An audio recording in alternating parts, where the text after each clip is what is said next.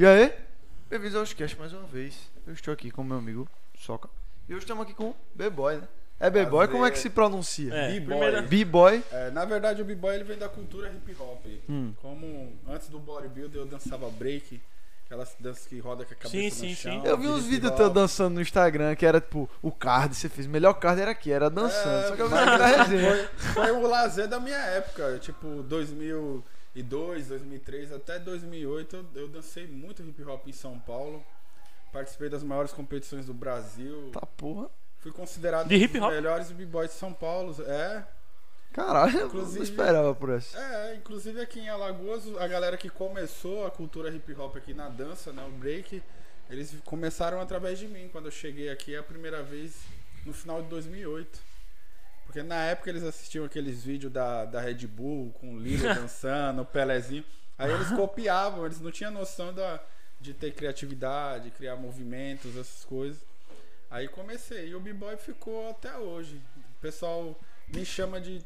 Não, não sabe nem meu nome, né? Às vezes até meu filho me chama de B-Boy, me chama pelo nome, né? Aí hoje o Dudu não veio, teve uns problemas pessoais, mas ele estará aqui. Provavelmente sexta-feira ele tá de volta, de boa. Se não é assim, problema é com mulher, viu?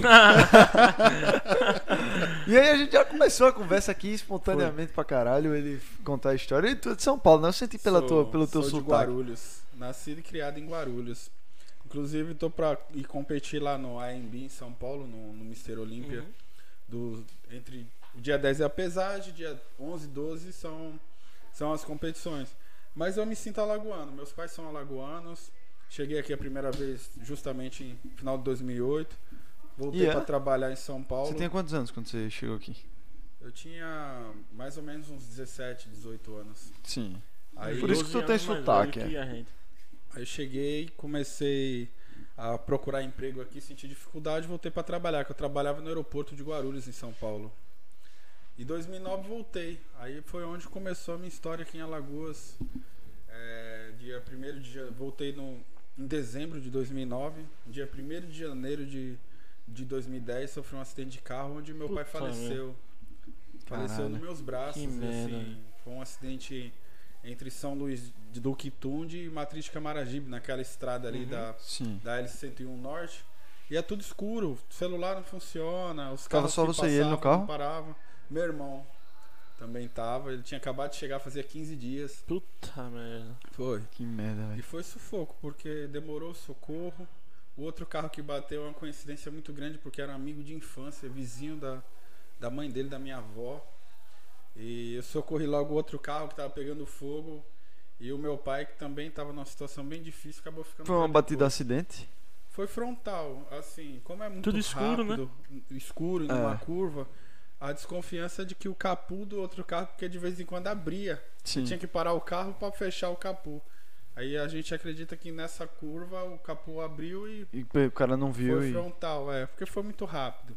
Sim. Eu mal consegui, assim, falar, tipo, vai bater e já, puf, bateu. Eu só lembro do carro girar assim no ar e eu bati a cabeça muito forte, fiquei com medo de morrer, aí fiquei me debatendo para não, não desmaiar. Caralho. Tá aí quando eu, tipo, voltei, que eu olhei, já tava aquela coisa toda acontecendo. E aí demorou o socorro, o carro ainda faltou, a ambulância ainda faltou gasolina aqui na barra. Puta Aí foi quando meu merda. pai faleceu, foi. Na ambulância ou ele faleceu na batida? faleceu na ambulância. Só que Merda, na- a batida já tinha já tava muito grave, que os dois joelhos dele já estavam no quadril, Puta braço, merda. rosto quebrado. Porra. E tive até depressão após isso porque eu fiquei com uma sensação de impotência muito grande. Não consegui salvar a vida do meu pai, né, que na na época aqui ele era o meu pilar, que eu vim para ficar com ele, trabalhar com ele. E quando chega aqui, ainda que meu pai, depois que faleceu, meu avô fez, olha, morreu o safado velho e ficou o safado filho. E a família me julgando porque eu tinha tatuagem, Caralho. tinha piercing na época. Era aquela época do Zemo. Sim. Eu dançava Aham. hip hop, aí tinha as calças coloridas, as fivelas com Calça compridona, né? Tá, Aqueles cabelinhos Sim. de, de, de, de emo. emo, é emo. Aí, pô, o pessoal julgava muito.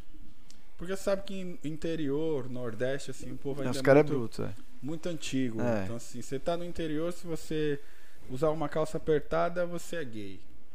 Se você É, fizer é musculação, treinar, você toma bomba, você é, É. broxa. Então eles inventam de tudo, é. E assim, eh, eu sempre tive amizade com todo tipo de gente. Então, se, se o cara for gay, eu abraço, trato com carinho, brinco, se for negro, se for de qualquer. Até bêbado na rua, assim, eu, eu brinco, filmo, gravo, resenho, é. pô. E aí a galera, na época, julgava muito sem me conhecer. Então, isso foi colocando minha autoestima pra baixo, pra baixo, pra baixo, até o ponto de eu me sentir bem com o bodybuilder. Foi isso que te trouxe de volta pra. trouxe de volta. E assim, quando eu comecei o esporte, de início eu tinha ficado muito gordo devido à depressão.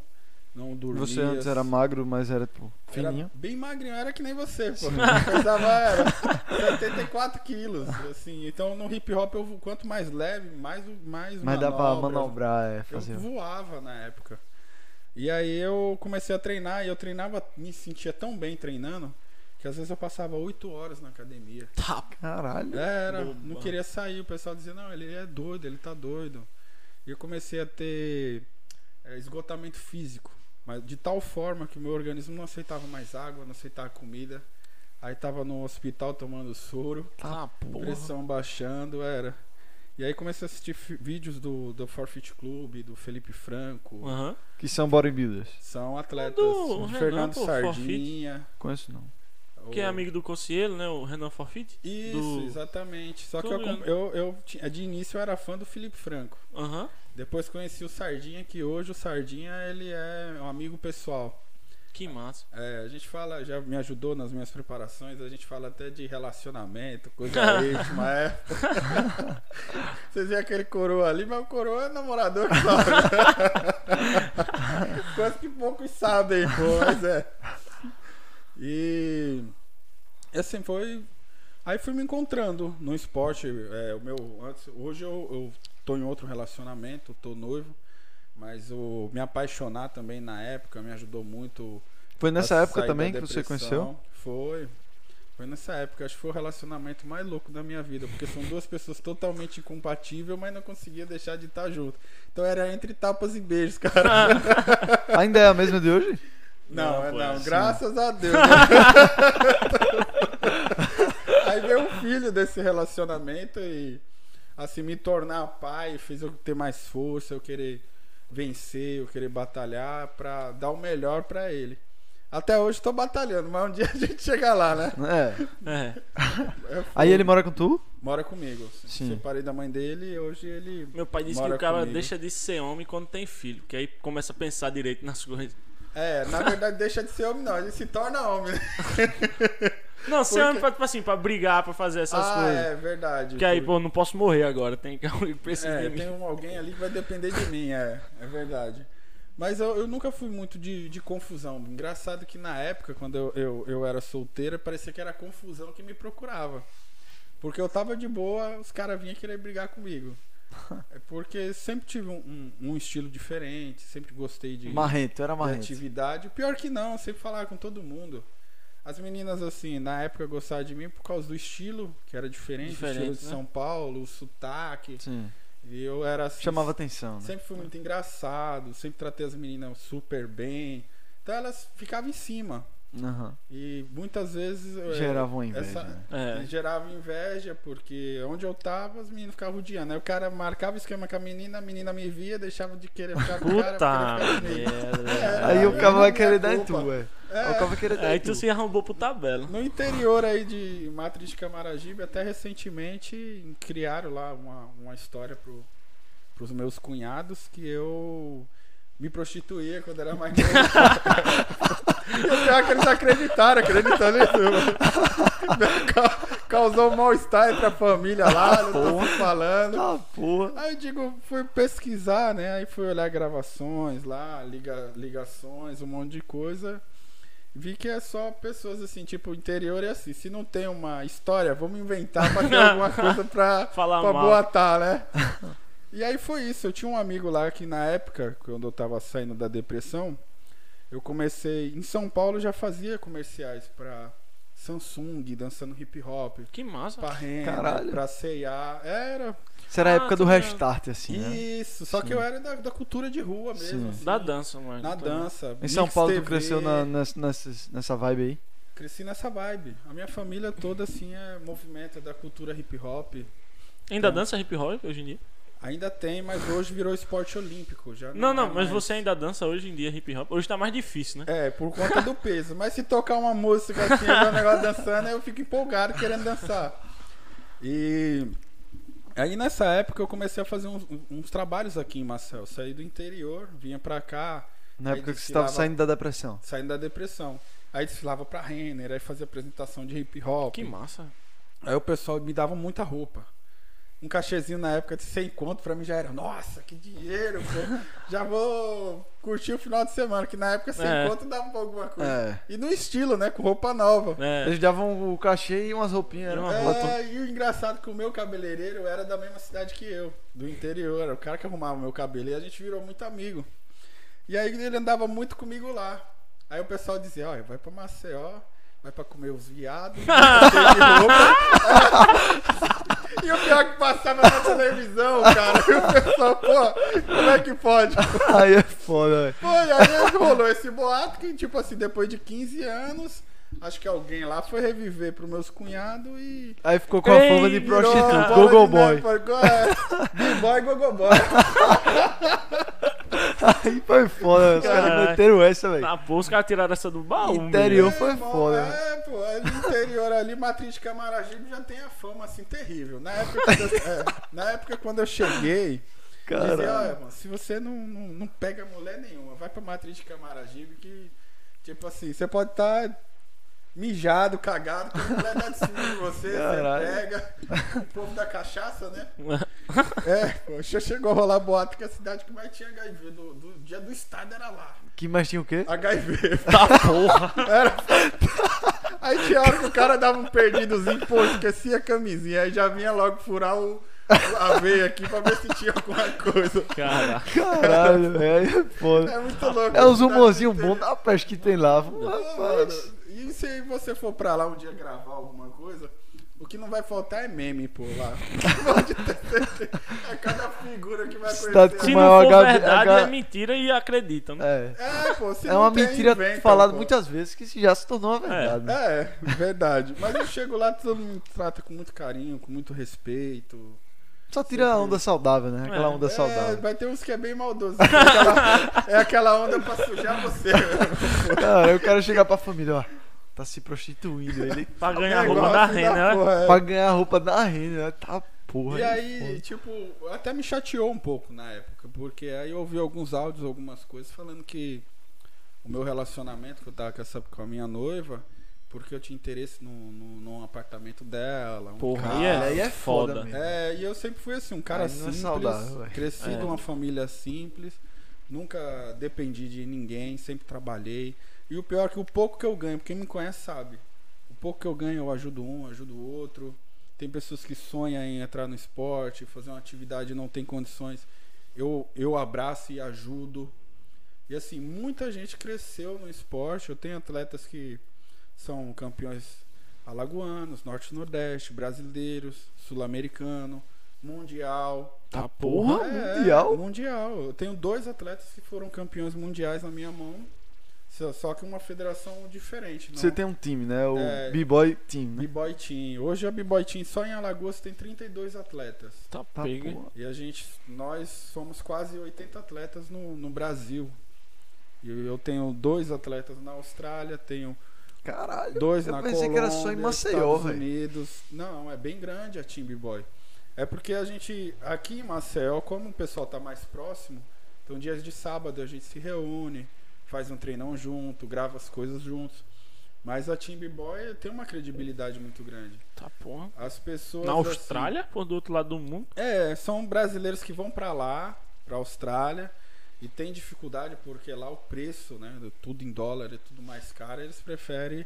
Não, eu conheço o B-Boy, o B-Boy sempre deu, deu resultado, sempre meu físico mudou, Sim. sempre fiz boas competições, então vou me manter com ele. Então são pessoas daqui que foram pra lá. Aí nisso eles acabam divulgando meu trabalho lá e outros de lá vão entrando, entendeu? Aham. Uhum. E assim, o meu trabalho todo é online, então eu consigo avaliar online, eu consigo olhar pra você, identificar o seu biotipo, Então é O que tem que no Brasil fazer- inteiro que você tem atleta. graças a Deus.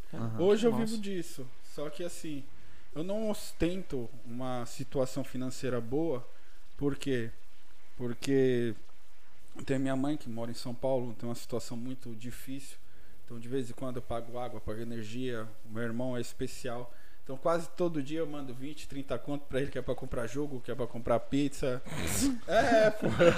Às vezes ele tem vontade, ele tem 23 anos, mas a cabeça de 8. Aham. Ele é epilético. Às vezes falta o remédio, você tem que desembolsar É, 600, foda. 700, Ele mora aqui? 800. Mora em São Paulo, Com a sua mãe? com a minha mãe. E a minha mãe não pode trabalhar por conta dele, que tem que estar o tempo todo cuidando. É. Então é uma situação muito difícil. Então às vezes quando eu penso em investir em mim, eu fico com medo. Porque tem isso Só aí. faltar pra eles, né? É, porque pode acontecer. Sempre quando eu penso em investir em mim, acontece alguma coisa que aí eu fico, meu, se eu tivesse feito, eu não tinha de onde tirar agora. Meu filho, como às vezes teve vezes que meu filho adoeceu, que eu achei que ia perder meu filho. Se eu não tivesse com um dinheirinho guardado, meu filho não ia estar comigo hoje. Caramba. Seu filho tem quantos anos? Tem oito. Só que meu filho nasceu prematuro. Tá. Sempre teve dificuldade para comer, ele não come. Ele tem dificuldade de aprendizado. Ele veio falar com quase quatro anos. Andar, eu achava que meu filho não ia falar. Então, assim, tudo dele, E hoje ele, a evolução dele é tipo boa? muito boa. Só que ele brinca, ele faz de tudo. Só que ele, ele é meio lerdo para as coisas. Se ele vai comer, ele passa duas horas para comer. Um Aham. pouquinho de comida. Tem que estar em cima para ele comer. Se eu não fizer ele comer, tipo um dia que eu dou uma relaxada, tenho muita coisa para resolver, não observo. Aí quando eu vou olhar, ele tá vomitando, Caramba. tá com diarreia, tá ficando com a pressão baixando, ele fica com a boca branca querendo desmaiar, pálido. Ah, porra. Já fiz de tudo, já dei é, coba vital, buclina, um monte de coisa para estimular ele a comer e ele não come. E o tratamento em relação a isso? Você faz ou é tipo muito caro, é inacessível? Como é? O que? Pro meu filho? É. Eu sempre levo no, no pediatra, faço exames. Os Exames sempre- periódicos, né? É, tudo normal. Às vezes, a última vez ele deu trabalho porque a glicose estava muito alta. Então o médico fez, olha, ele tá pré-diabético. Eu disse, meu Deus, ele já não come. É. Vai ter que fazer dieta. Foda. foi. E aí foi uma luta muito grande, mas graças a Deus tudo normalizou. Mas o meu filho sempre deu trabalho para comer. E eu, a- a- eu me separei da mãe dele, a mãe dele nunca teve assim muito dom de, de, de cuidar, né? de- da- dentro da casa, quanto mais do filho. Então assim foi foi complicado a mudança de vida, a mudança de rotina. Eu tive que adaptar toda a minha vida, no, no- encaixar o meu tempo para estar com ele. Então assim, o pessoal me Além vê, de- não desse- sabe a realidade, É. realmente como é. Além do dinheiro, né? Você ainda tem esse negócio que a sua rotina, isso aí limita um pouco, né? Porque você Limita. tem que estar com ele pra ele comer e tal. Exatamente. Aí para mim estudar tem que ser online, tem que ser no, no Tem que ser EAD. por Pra casa, mim é, é, é difícil o EAD porque eu tô sempre restrito na dieta. Então eu vou estudar ali, eu fico lendo, tentando ler, aí tem coisas que eu fico confuso e a mente não, não, não absorve. Principalmente agora, pré-competição, que eu fico muito sem carbo. Aham. Então a, Uhum. a dificuldade de assimilar as coisas é mais difícil. Eu esqueço o nome das pessoas, às vezes bem próximo, falo todo dia, putz, como é que é o nome daquela pessoa? Caralho. Entendeu? E então fica difícil pra mim. O meu trabalho tem que ser online porque ele é pequenininho. Aí se eu sair, ficar muito tempo fora, ele vai ficar muito tempo sozinho em casa, não tem ninguém pra cuidar. Então tudo eu tento me adaptar à, à rotina dele, mas graças a Deus, assim, nunca faltou comida, sempre consegui pagar as contas direitinho, sempre antecipado, nunca gostei de atraso, até porque se eu ver que vai atrasar, eu já fico aperreado, preocupado. Mas graças a Deus, Deus vem me, me ajudando muito. E uma, da- e uma das coisas que mais vem transformando a minha vida é justamente essa aproximação com Deus. Eu, depois que eu me aproximei mais com Deus, aconteceu muitas coisas. Eu venho me fortalecendo muito espiritualmente. Faz quanto tempo que você começou essa? Eu, eu na verdade, Certo. eu sempre fui cristão. Uhum. Então, assim, é, a minha família, por exemplo, a minha mãe, ela, resumindo a história, ela passou por muitas coisas. Perdeu a mãe Ela tinha acho que seis anos de idade. Porra. E sofreu Caralho. abuso sexual dos tios. Ela, quando achou que tinha se libertado disso, com 18 anos sofreu abuso de novo. E Sofri demais. sofreu muito preconceito do, do, do pai, do tio que era do, do Nordeste. Então, assim, ela vivia num meio de pessoas mais modernas. Aí associava ela como puta, como isso, como aquilo. Porra. Era, então ela cresceu revoltada. E ela sempre foi uma pessoa muito espiritual, então ela não sabia onde direcionar. Então ela ia pro budismo, Allan Kardec, Umbanda, tudo ela passou por várias coisas. Inclusive quando eu me batizei, me batizei pela Renascer de São Paulo, ela virei inimigo dentro de casa, porque ela na época estava no budismo. Foi você que trouxe ela pra, pra igreja? Na época eu consegui assim fazer ela se afastar do budismo, mas eu não consegui trazer ela ainda pro, pro cristianismo. Eita, perdão aí, deixa eu deixar mudo aí. É Tarcísio. É teu atleta, é? Não, é um amigo. e aí, eu comecei a trabalhar indo em Febens, com a cultura hip hop, fazer o projeto. Trabalhar com projetos de pessoas que eram dependentes de droga, álcool, ia pra Febens, assim, favelas. Pela também, igreja, isso aí. Pela igreja. Sim. Só que chegou um tempo que eu, eu me dedicava tanto à igreja e, e, e aos trabalhos que, tipo, eu, pô, eu tô me dedicando tanto à igreja, mas eu não tô tendo retorno, porque eu preciso trabalhar e a minha família tá passando necessidade e eu não tô tendo ajuda. Aí fui conhecer o bispo da Renascer, tive uma decepção muito grande. Eu percebi que a coisa só girava em torno do dinheiro e era Puta só vem a nós, vem a nós, vem a nós. Aí me afastei Aham. me afastei e daí veio toda aquela história. Aí quando eu me relacionei com a mãe do meu filho, ela era católica, então assim, não- ela não queria ir para para a igreja evangélica e eu não queria ir não, porque era assim, opiniões diferentes. Eu não tenho nada contra os católicos desde que vão buscar Deus. Sim. Mas a questão de, de, de coisas assim, tipo, de imagem, coisas que você vê que tá na Bíblia e não, não dá, não bate, aí eu, mesmo que fale assim, é uma lembrança. Mas é uma lembrança, tipo, você pegar uma foto da sua mãe, você orar por ela é uma coisa, mas se você orar pedindo um milagre, pegar uma estátua da tua mãe, ficar é outra. Então, assim, mas é, é, é opiniões diferentes Sim. né? Eu Uhum. respeito to- todas, até porque senão o pessoal vai falar, ah, ele é contra o católico, ele é contra a Umbanda. Como tem pessoas da Umbanda que faz mais bem até É, do que eu também, eu acredito cristãos, mais né? nisso. Eu sou católico, mas a minha visão é tipo assim. Tem muita gente católica que é contra é, É, o- os. Tem os várias ramificações, né? verdade. Só que eu acho que, tipo assim, você tá procurando Deus, sabe? É o você que tá ensinando Você tá uma lição certo, boa, tem você tá certo, conduta, tá você ligado? É. segue os mandamentos. É. Até porque eu acho que tudo que vem de Deus, ele tem que unificar. Você É. tá pregando bem, é Não muito difícil, Não assim, é não eu tá querer errado. ser é. cristão e não vou ser seu amigo porque você é católico. Com certeza. né? Exatamente. Então, assim, é, é- é- é coisas assim diferentes, mas que tem o mesmo propósito. É. Como eu, eu, o, aquele padre, que ele é bem bonitão lá, como é que é o nome daquele cara? O... Padre Fábio? É Padre isso, Fábio de. Fábio. Pô, É. eu acho ele incrível, as coisas que ele fala. E ele é Entendeu? bem acessível, né? Com a é linguagem. bem moderno, É. ele É. fala a linguagem é bem acessível, e ele fala muita coisas assim, é, relacionada ao dia a dia, à realidade. Ele é um cara realmente bom, eu admiro muito ele. E é É, católico. verdade. Entendeu? Volta e meia eu posto coisas dele, pego vídeo que eu acho interessantes, coisas que ele fala sobre, sobre a vida, relacionamento, várias outras coisas, encaminhos pra pessoa. Porque às vezes você sempre tem um amigo, alguém que tá passando por algum problema, Tá precisando ouvir aquela precisa mensagem. ouvir aquela mensagem. É. Aí eu sempre penso assim e, e mando. E aí eu fiquei muito afastado da, da, da, da religião, do, do cristianismo. Depois desse caso aí com a igreja, do Depois, é, Renascer, né? E eu acho que é o que faltou no meu primeiro relacionamento, por isso que acabou. E depois eu fiz, não, eu tenho que fazer as coisas diferentes. Eu tenho que, tipo, algo que não deu certo ali, eu tenho que fazer dessa vez melhor. Então foi onde eu conheci a minha noiva também, que também é cristã. Conheceu ela na igreja? Conheci ela na academia. Vai dar certo também. É, e assim, foi, foi muita coisa batendo, porque eu gosto de hip hop, ela gosta de hip hop, gosto de treinar.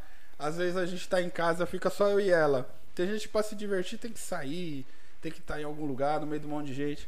A gente se diverte assistindo o vídeo, a gente ou bota uma música, a gente dança, eu e ela dentro de Fica casa. dançando hip hop. É, hip hop, dança de tudo, não é?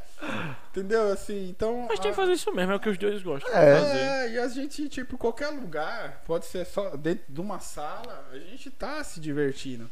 A gente tipo, não, não, não tá se divertindo, tipo, ah, eu vou me diver mostrar que eu tô me divertindo com ela pra você ver que eu tô feliz. Né? É só vocês dois, né? É, então assim. Você tá há quanto tempo com ela? Dois anos e meio. E são dois anos e meio assim que eu venho crescendo muito como pessoa, venho crescendo muito espiritualmente. O importante é isso. É, Os músculos também. também, é, eu venho é, desenvolvendo em, em várias áreas da minha vida. Aham. O pessoal pe- me vê assim, pensa que eu só vivo pra treinar, pra comer, só fico dormindo e tal, né? Mas não sabe a realidade que tem por trás do, do b-boy que eles veem nas redes sociais. Porque a rede social posta eu treinando, eu às vezes comendo, dando, falando- mandando uma mensagem de família, mostrando Negócio de whey, né? físico, E tal. suplementação, É. patrocinadores. Mas a realidade mesmo, é, as pessoas não conhecem. Porque a, a- a rede social hoje em dia é uma é uma faca de dois gumes. É. né? Uhum. Você na, na rede social, às vezes você tem uma vida terrivelmente triste, infeliz. Isso E a você rede olha social na rede social, é uma é coisa tudo incrível. maravilhoso, lindo. É, às Você vezes, só tá bonito. É, é. É seletivo, você mostra o que você quer, né? Exatamente. É. O que você quer passar, mas às vezes não é nem a, a sua realidade. É. Tem pessoas que na rede social, tipo, trata super bem a mãe. Quando desliga o celular, xinga, trata mal, isso e aquilo. Então, Acho que todo mundo procuro- conhece exemplos disso, né? Dessas coisas. exatamente, Se eu prefiro ser o que eu sou mesmo ali. Aham. Né? E às vezes algumas coisas eu prefiro, eu prefiro privar, assim, eu e minha família, não expor tanto, justamente pra. Não pra não mostrar, tipo, o, o, o que eu sou ali na intimidade, que é o que o pessoal quer nas redes sociais. Mas tem coisas assim que, tipo, você tem que guardar. Concordo com isso também. Porque você É, tirar, tirar né? a privacidade É uma coisa, da, é uma coisa família. privada. É, Tipo assim, você, você mostra a sua mãe, aí sua mãe vai fazer, sei lá, vai pro supermercado, aí o pessoal que tira foto com a sua mãe perde a privacidade dela. É. É, e também assim, tem muita gente que querendo ou não, não tá ali pra ver você. Né? Uma- é, tem gente que tem uma coisa ruim. Com certeza. Em né? todo lugar. Que tá ali, tipo, pra procurar uma brecha pra te falar mal de você, pra de- te prejudicar. É, Então tem coisas assim que eu prefiro tentar manter um pouco mais discreto. Nem momentos que eu tô tomando vinho com a minha noiva. A gente tá tomando vinho, a gente tá dançando, tá brincando, fica eu e ela. Mas tem gente que não, às vezes Eu a- acho que o certo seria ser assim, é a minha a- opinião. É, É minha às opinião. vezes a mulher do cara tá ali de biquíni, o cara pra ter like filma ela, a bunda dela assim, ó. É. Expõe a mulher ali, É né? foda isso aí, velho. Então tem coisas que quando se trata de família a gente tem que. É, tem que ser. cautela. É, É a sua família, né, velho? Não vai expor pro mundo, pelo menos é a minha opinião, né? É, sim. e chega uma certa hora que você cresce, né? É. É um- um- chega uma hora que a sua mídia cresce muito e às vezes uma coisa negativa que, que vem relacionada a você, que acaba refletindo em você, os outros que não tem nada a ver pagam um preço. é. né? Acaba exatamente. re- respingando neles coisas que tipo, às vezes nem merecem. Como eu já vi muitas vezes acontecer de relacionamentos aí de artistas famosos. O cara tá errado, mas aí a esposa que não tem nada a ver é, é hostilizada. É, acontece muito. Às vezes por expressar uma opinião. Eles querem falar. prejudicar todo mundo que tá em volta pra fuder o cara, tá É. ligado? Porque, Tipo, é, porque se você olhar a mídia hoje, o, o, o que dá mais likes e vídeos é desgraça. é polêmica. É gente pobre, é gente doente. Sempre É a infelicidade ao invés da É. felicidade. Ou mulher pelada. É, com É certeza. verdade. Porque aí você vê que, tipo, tem gente que tá perdendo até o amor próprio hoje em dia.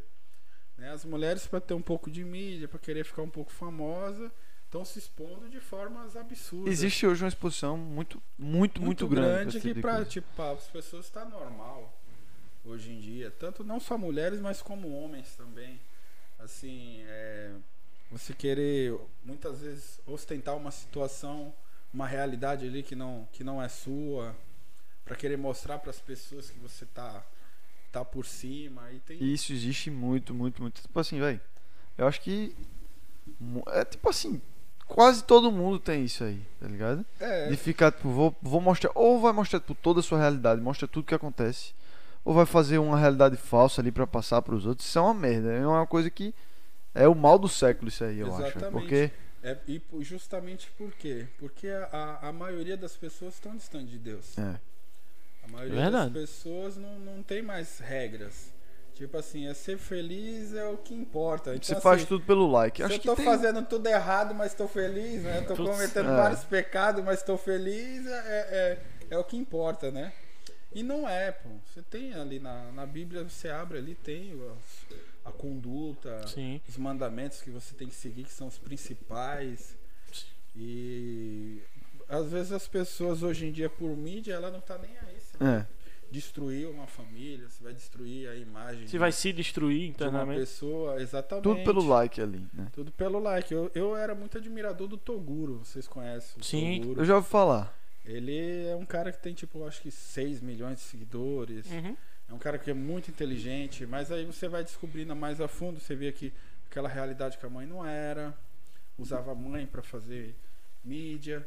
Depois ele teve uma ideia incrível de criar a Mansão Maromba. Eu, se você for assistir os- as coisas da Mansão Maromba, é um puteiro aqui, Eu acho também. entendeu? Eu acho. Assim, é, caiu muito, saiu do, do, do, do direcionamento esporte pra putaria. Mas deve ter coisa boa ainda lá, tá ligado? Eu não, não acredito muito nisso, porque eu tenho alguns amigos que entraram lá e realmente se decepcionaram muito.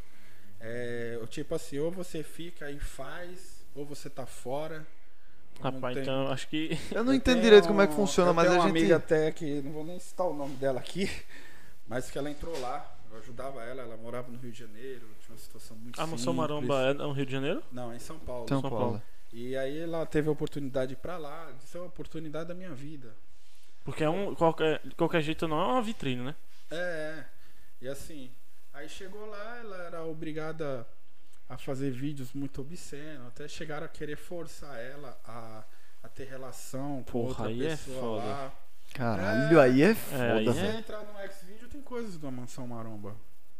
Tinha uma prostituta que tava lá recentemente, né? E disse isso abertamente, ah, eu transei com um cremosinho, Porra. que não sei o que. Aí a outra que falou. Aquele cara que é meme agora, né? O cremosinho, um vi- vibrador no ânus do cremosinho. Porra. É, Mas fica- aí, isso aí é pela, é pela visualização, É pelo pela like. visualização, mas assim, tipo, o caráter, É, não, mas é, respeito, as coisas acabou. isso aí se É. perde por com o tempo. Mas eu acho que é, é um problema muito grande. Eu acho que é por isso que a gente tem um índice muito grande de depressão e tal, que isso tudo tá crescendo. Eu acho que é por causa disso aí, tá ligado? É, eu acho que muitas, o pessoal vê muitas coisas na internet ali, quer viver aquilo ali. É. Quer ter aquela realidade aí, vê que não consegue, que é distante aquilo e acaba ficando frustrado, depressivo. Tudo por causa do dinheiro. Aí, aí quando É. você não consegue, ou você se mancha muito, você se frustra. Eu, tava, eu tô assistindo uma série, o nome é Outer Banks no Netflix.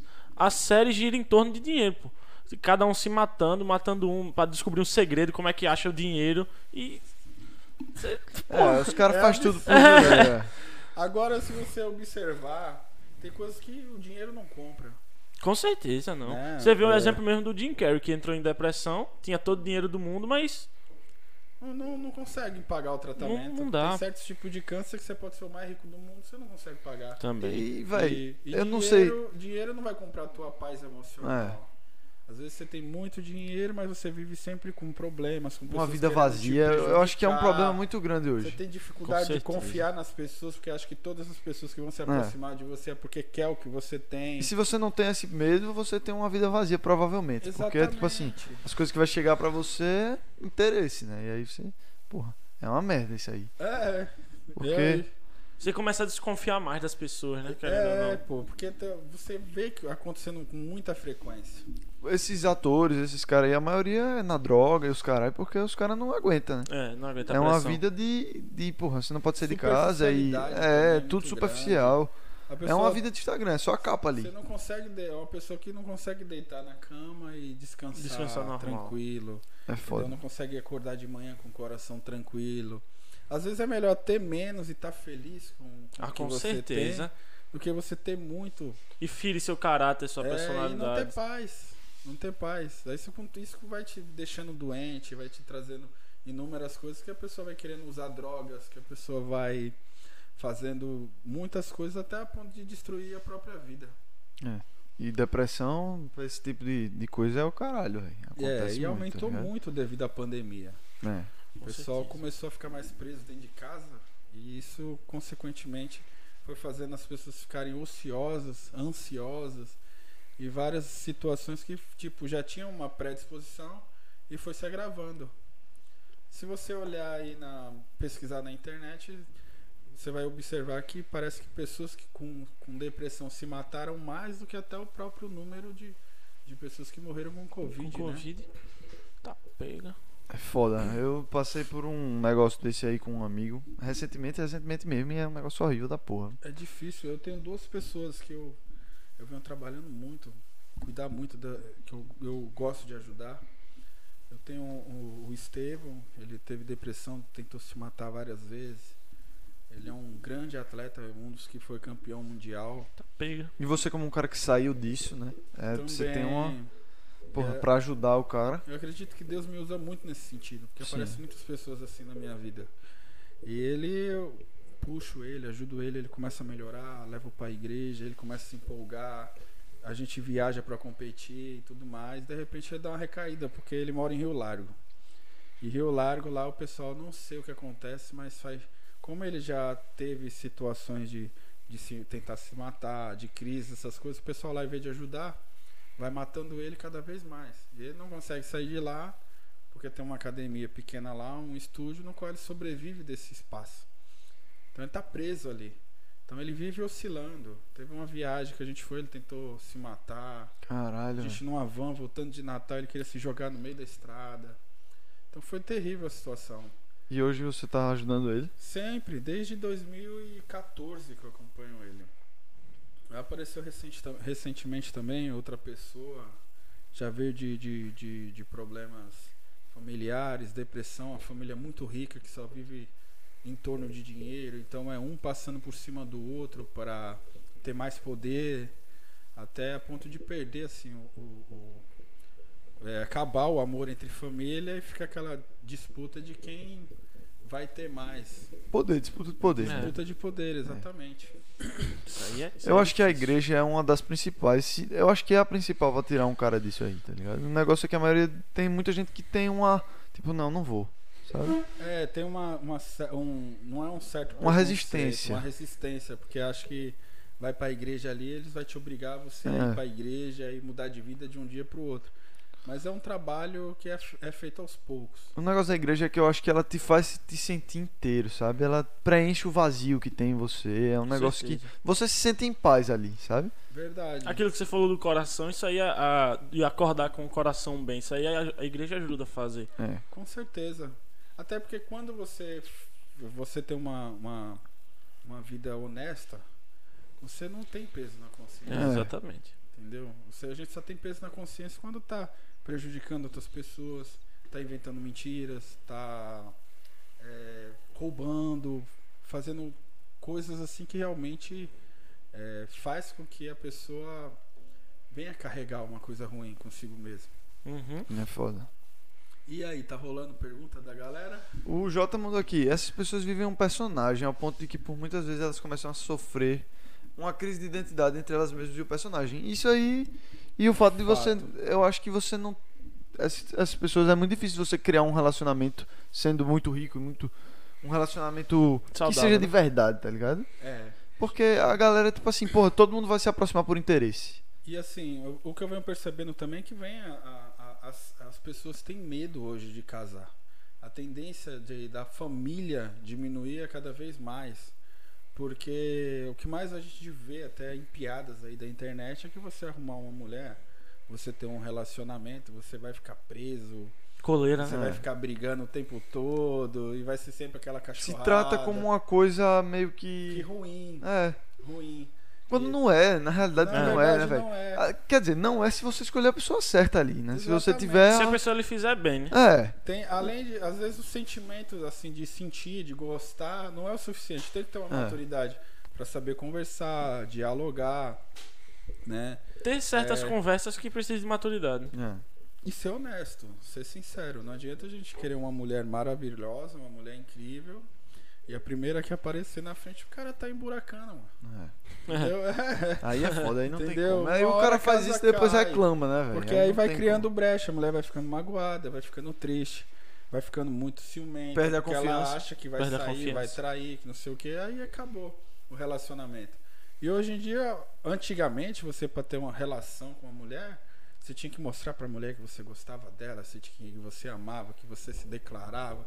Você passava meses ali tentando conquistar aquela mulher, aí começava pelo beijinho, pelo abraço, era tudo aos poucos. Ainda tinha que ter autorização dos pais pra Tá, namorar. É, pô. Hoje, Hoje existe não. uma cultura de que você tem que demonstrar que não tem interesse, tá ligado? É. pra existir um É, interesse. você tem que é falar foda com a amiga dela que tá do lado dela pra ela ter interesse em você que tá Não, desinteressado. na real tem que ficar nela. fazendo cu doce, tá ligado? hoje em dia você, você falou Foda. pela internet, você não conhece nem a pessoa, nunca viu pessoalmente, ah, vamos pro motel, pá, pufo, tchau. Entendeu? Então assim, não tem mais. um- hoje em dia o, o sexo é uma coisa, tipo, que praticamente é como um beijo, ficou muito li- liberto, muito normal. Só que isso vai fazendo com que as pessoas é, vá perdendo o sentido de, de confiança, de família e de várias outras situações, porque é, saiu totalmente do que Deus vem nos ensinando, né? Desde o do início dos tempos. Porque as pessoas acham que a Bíblia e, e as regras de Deus é uma coisa que é defasada, é antiga. Tem gente que dizem que a Bíblia foi alterada, foi inventada, foi colocado isso, colocado aquilo para controlar e enganar as pessoas. Só que não é. A minha opinião sobre isso, eu já até conversei com um cara que veio aqui da igreja, é que tipo, tem coisas da Bíblia que são um pouco, tipo, passadas Devido- demais, é, tá devido ligado? às traduções. É. Porque assim, E devido ao tempo que foi escrito. Exatamente. Aí assim, um- você olha o nome de um profeta aqui no Brasil, é uma coisa, lá nos Estados Unidos é outra. É. Uhum. Aí você vai ler a Bíblia do- de várias Bíblias diferentes, às vezes as traduções são diferentes, mas os significados são os mesmos. Aham. É, Mas é, tem uma coisa que eu acho, eu não consigo, e eu desafio alguém aí que tá no chat a achar e me falar, mas eu não consigo achar um defeito em- na história de Jesus Cristo. E no, no cara que foi Jesus Cristo, eu não consigo. Eu também não. Não tem como, Não. porque o cara foi perfeito e eu não acredito nem que possa nenhum ser humano possa ter inventado essa história, porque é uma coisa perfeita demais pra gente, tá E ligado? já foi, já foi relatado, provado até cientificamente é, pelos pesquisadores, arqueólogos, que Cristo realmente existiu e tem inúmeros objetos, nú- inúmeras coisas que, que comprovam isso hoje. Com certeza. Né? O, o nome mesmo do, de, de, de Jesus não é nem Jesus, na real. É Yeshua, né? É, é, alguns falam Yeshua, mas é, o verdadeiro nome é, é Na- é o- no é hebraico, na né? tradução do hebraico antigo. Como nome de Deus, né? Que significa pai, é Yal. Então, assim, devido às traduções, aí foi é, entrando Yeshua, é, Yeshua. Jesus, Yeshua e vários outros até chegar a Até porque na Jesus. cruz, tá, na cruz tá escrito também Jesus de Nazaré, rei dos judeus, né? A tradução do hebraico antigo. É, o, o hebraico antigo, que é os, os É. verdadeiros nomes, como Elias, Elial, Uhum. né? E vários outros que antigamente é, pessoas e cidades e coisas assim eram que eram escolhidos por Deus eram batizados com o nome dele. Então eles levavam o nome de Ial junto, tipo Elias, Eli- Elial, na época que eles pronunciavam para falar que era filho de- de Deus, como é, Ialcha, que é o tipo filho do pai, Uhum. Machias, que é o fruto, a salvação. Eu não. A minha. O jeito que eu lido com isso, eu não sou muito de, desses negócios muito técnicos de tradução. A minha ideia, tipo assim, é mais sobre o que Jesus faria, sabe? Exatamente. Porque pra mim é uma coisa que não tem. Não, não existiu falha. o pessoal fala, olha, não importa se fala Jesus, se fala Yalcha, tudo, É. mas desde que o que você- importa é o ensinamento que ele deixou aqui. O sabe? ensinamento é que você pronuncie é identificando que é o criador de todas as coisas, como é, pessoas assim que o criador é Alá, né? É, tem outros que chamam de El Shaddai, Uhum. E assim, todos é, expondo o mesmo ser, a gente sabe que. Existe muito esse que- debate que de tá ah, valendo. vários deuses. É. A minha opinião sobre isso é, é que, tipo, todos eles estão buscando o bem, sabe? É, Deus Todos é eles tão- só. E eu acredito muito na misericórdia do, do meu Deus, né? Que vamos considerar que são deuses Com diferentes. certeza. Eu acredito que o meu Deus é misericordioso e eu não acho que ele iria de nenhuma maneira é, prejudicar alguém porque ele acredita em outra coisa, sabe? É, Exatamente. e assim, ele não vai prejudicar uma pessoa que não tem o conhecimento É, da, da também. verdadeira verdade. Isso. É a pessoa inocente. É, Mas é o não pecado da Não inocência. é a questão de como você pronuncia ou você vê Deus, mas é a questão da sua atitude, é. né? De como você reflete Deus na sua vida e para as pessoas, que é o que eu falo que é a questão da conduta. Né? Você ter uma, uma conduta, você ter uma disciplina, você ter noção do que é certo, o que é errado. Não é que nem esses meninos hoje em dia que crescem achando que tudo é normal, o errado é certo, o certo é, É. errado e vai vir um bolo só, entendeu? É. E o que importa é ser feliz. Eu acho que isso foi, acho que isso foi inventado pelo capeta, não é possível, cara. É, mas eu acho mesmo, eu Não acho. é? Sem resenha. O que importa é ser feliz. Às vezes a mulher, tipo, ah, eu quero ficar e sair com um monte de homem. Né? Tipo, eu quero é ser feliz, tipo, dando pra todo mundo. Ou o homem também, O né? homem também. Do mesmo jeito. entendeu? Esse, É. esse- Fica vazio da mesma esse forma. eu quero ser feliz, mas aí onde tá Deus? A pessoa sem o, o, o, o espírito, né? Sem a presença de Deus, é só um, um, um pedaço de carne andando, é uma coisa oca. Exatamente. Porque a gente sabe que essa vida aqui é passageira. A, gente, a única coisa que a gente tem certeza na vida é, É a morte. morte. Né? Você já nasce É. com aquela doença. é, Como é que é o nome daquelas doenças que você não tem cura? Terminal.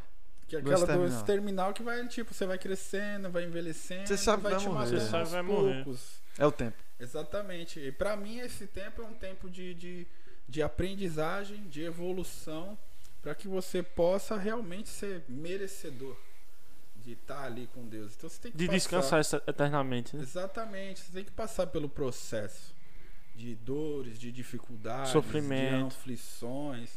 Porque hoje ninguém vai passar o que Jesus passou. É. né? Eu gosto de pensar, tipo, eu não gosto de ficar ditando regras, sabe? Então eu deixo, tipo, Uhum. ah, eu, você, faça o que você quiser na tua vida. Mas eu. A gente vê o resultado disso, sabe? Uhum. Com as pessoas. A gente vê os resultados dessas decisões e dessa vida vazia. Sabe? É uma coisa que a gente sente, a gente que tem Deus e a gente que tá nesse E caminho. a gente fica com pena. Eu gosto de rezar por eles, Eu sabe? faço isso também. Eu E- oro e se eu tiver oportunidade eu falo. Eu não gosto de. Nunca de falar, tipo, ah, você vai fazer uma coisa porque você está errado. Não. Eu prefiro rezar ali no meu, sabe? É. E faça o que você. Deus deu o livre, o livre É a melhor sabe? forma. É. Até porque antigamente, né, você fazia uma coisa errada, o- o- os mais antigos diziam: Você vai pro inferno. Você É. vai morrer, filho do capeta. Pô, Aí a pessoa já tá numa situação ruim. Fica, pô, eu sou ruim mesmo, vou continuar aqui, né? Já que eu É, vou... existe muito É. isso. É. E essa é uma das críticas que eu tenho à minha igreja, que é a igreja católica, que eu não acho que em alguns algumas situações, talvez eu esteja errado e eu tô sempre aberto ao debate em relação a isso, mas eu acho que às vezes a, a gente não prega tanto o perdão, sabe? Tipo, de um jeito tipo a, a igreja católica ela não permite a eucaristia para segundo casamento. Eu não sei se eu, se eu ah, concordo com isso, sabe? Porque eu não Uhum. acho que Jesus eh, negaria o, o seu corpo para uma pessoa que está realmente arrependida, sabe? Exatamente. Uma das coisas também que eu não, talvez eu possa estar errado também, é o fato de você, digamos, curtiu, fez o que fez, aí você vai lá na quarta-feira de cinzas, conta todos os seus pecados, pai, transei, usei droga, fiz isso, fiz aquilo, traí a minha mulher, e assim, tipo, ah, tá, tá perdoado. Eu acho que o perdão não tem que você pedir pra alguém. É a mesma coisa chegar num pastor e falar, ô pastor, você pode orar por mim? Como? Se o seu cada pessoa tem o, o, o espírito, tem o o poder, o contato de ser direto com Deus. Então, como é que tem esse contato com Deus? É com a oração. E para você ser perdoado, tem que ter realmente o, o verdadeiro arrependimento. É, é isso Você que eu acho. de É, o verdadeiro pra te perdoar, É, eu acho também. entendeu? É o que você tá falando. Você chega na quarta-feira de cinzas e fala um monte de coisa. Se você tiver realmente, realmente arrependido, eu acredito. E tem gente que acredita que, É. tipo, a- abaixo de Deus, na, na terra, Deus é o Papa. Eu não, já não acredito nisso. Mas assim, cada um tem a sua fé. acredita- Quem Sim. quiser acreditar no cara, que o cara tem um poder de Deus na terra, acredita. Como quiser acreditar num pastor que faz milagre, acredita. Mas eu não vou pra, pra igreja pra buscar um pastor famoso, uma banda de, de, de evangélica que vai lá tocar, que é bem legal. Eu vou pra orar, pra agradecer. Pra visitar Deus, né? Deus, exatamente. Eu, eu acredito que o Papa pode ser levado pelo Espírito Santo, sabe? E eu não acho que o, a motivação dele é nenhum motivo uma fama, uma coisa assim, sabe? Inclusive, o Papa que a gente tem hoje, ele é muito criticado por ele ser meio que mais moderno, sabe? Ele jogar contra uma igreja que é muito tradicional Arcaica. e muito. E eu concordo com isso, sabe? Eu sou do lado que tá com o Papa nessa aí, porque eu vejo a igreja como uma coisa muito. que ainda quer, muito antiga e tal. Quando a gente pode ser muito mais, tipo, pô, vamos acolher todo mundo, vamos tentar mudar a vida, vamos focar no amor. Qual foi o mandamento que Jesus disse? Se for pra dizer um mandamento, ama o próximo como a ti mesmo. Exatamente. E ele não, ele não fez esse, não é esse próximo. Esse aqui não pode, esse aqui. Não, tá ligado? Eu acho que amor é o principal sentimento de Deus. Eu acho também. Eu acho que o- o- às vezes você. Essa coisa que você alimenta de orgulho, de não conseguir perdoar, você tem uma mágoa de uma mãe, de um irmão, de um amigo, e você fica ali rancoroso o resto da vida. Isso eu acho que não vem de Deus. Eu prefiro acreditar que ele vai sempre estar te esperando. Porque. Se você estiver longe. Exatamente, até porque assim, eu acho que esses sentimentos que a pessoa fica alimentando é do inimigo. É, eu acho também. É igual você. E o ini- inimigo ele trabalha pela tua mente. Ele não vai Isso. aparecer um capeta aqui chifrudo e vai te fazer uma coisa. Ele vem pela sua mente. Às vezes, um exemplo. Às vezes você tá num relacionamento, sua mulher tá em casa dormindo, ela não atendeu o celular, o cara fala, uita, tá me traindo. Aquele dia eu vi ela mexendo no celular, escondendo, aí começa. Aí, A paranoia, coisa, né? É, É. e às vezes a mulher tá lá no mau paz, cara, o coração cheio, amando o cara. E no outro dia o cara vai lá e né, dá uma porrada na mulher, a mulher ali inocente. Às vezes o o vice-versa. Dizem que é só a mulher que faz isso, mas o homem também, pô, porque o homem apronta, apronta, apronta. Mas é o que mais tem medo de levar gaia, pô. É. Já percebeu? É verdade. Porque o cara pode comer todos, mas se a minha mulher me trair, eu mato ela. A mulher me trair, não sei o que. Existe isso. É. É, é foda, isso é ridículo, é. É, isso é é ridículo. horrível, entendeu? Até porque. Isso é um pensamento machista pra caralho que é, tipo, enraizado na sociedade, É. tá ligado? É. Tem muito cara que fala, porra, não, eu vou botar H e tal. Aí fala, não, tipo, pô, se, me- se a minha mulher botar Gaia, vou matar o cara. E o cara tem o que a ver? Se às vezes foi a mulher que foi safada, o cara É. às vezes nem O cara sabia, nem sabe, né? é. E assim, e tem, tem pessoas que realmente tem, leva esse, esse pensamento, É. às vezes é passado de pai para filho, esse, essa Ideia. cultura, né? isso é ideia, cultural né? Pra caralho, cultura esse- totalmente pensamento. errada. É. E isso faz com que às vezes a pessoa cresça e não consiga ter um relacionamento. É. Porque muitas vezes entra, as pessoas entram num relacionamento sem ter uma noção do que é realmente compartilhar uma vida a dois.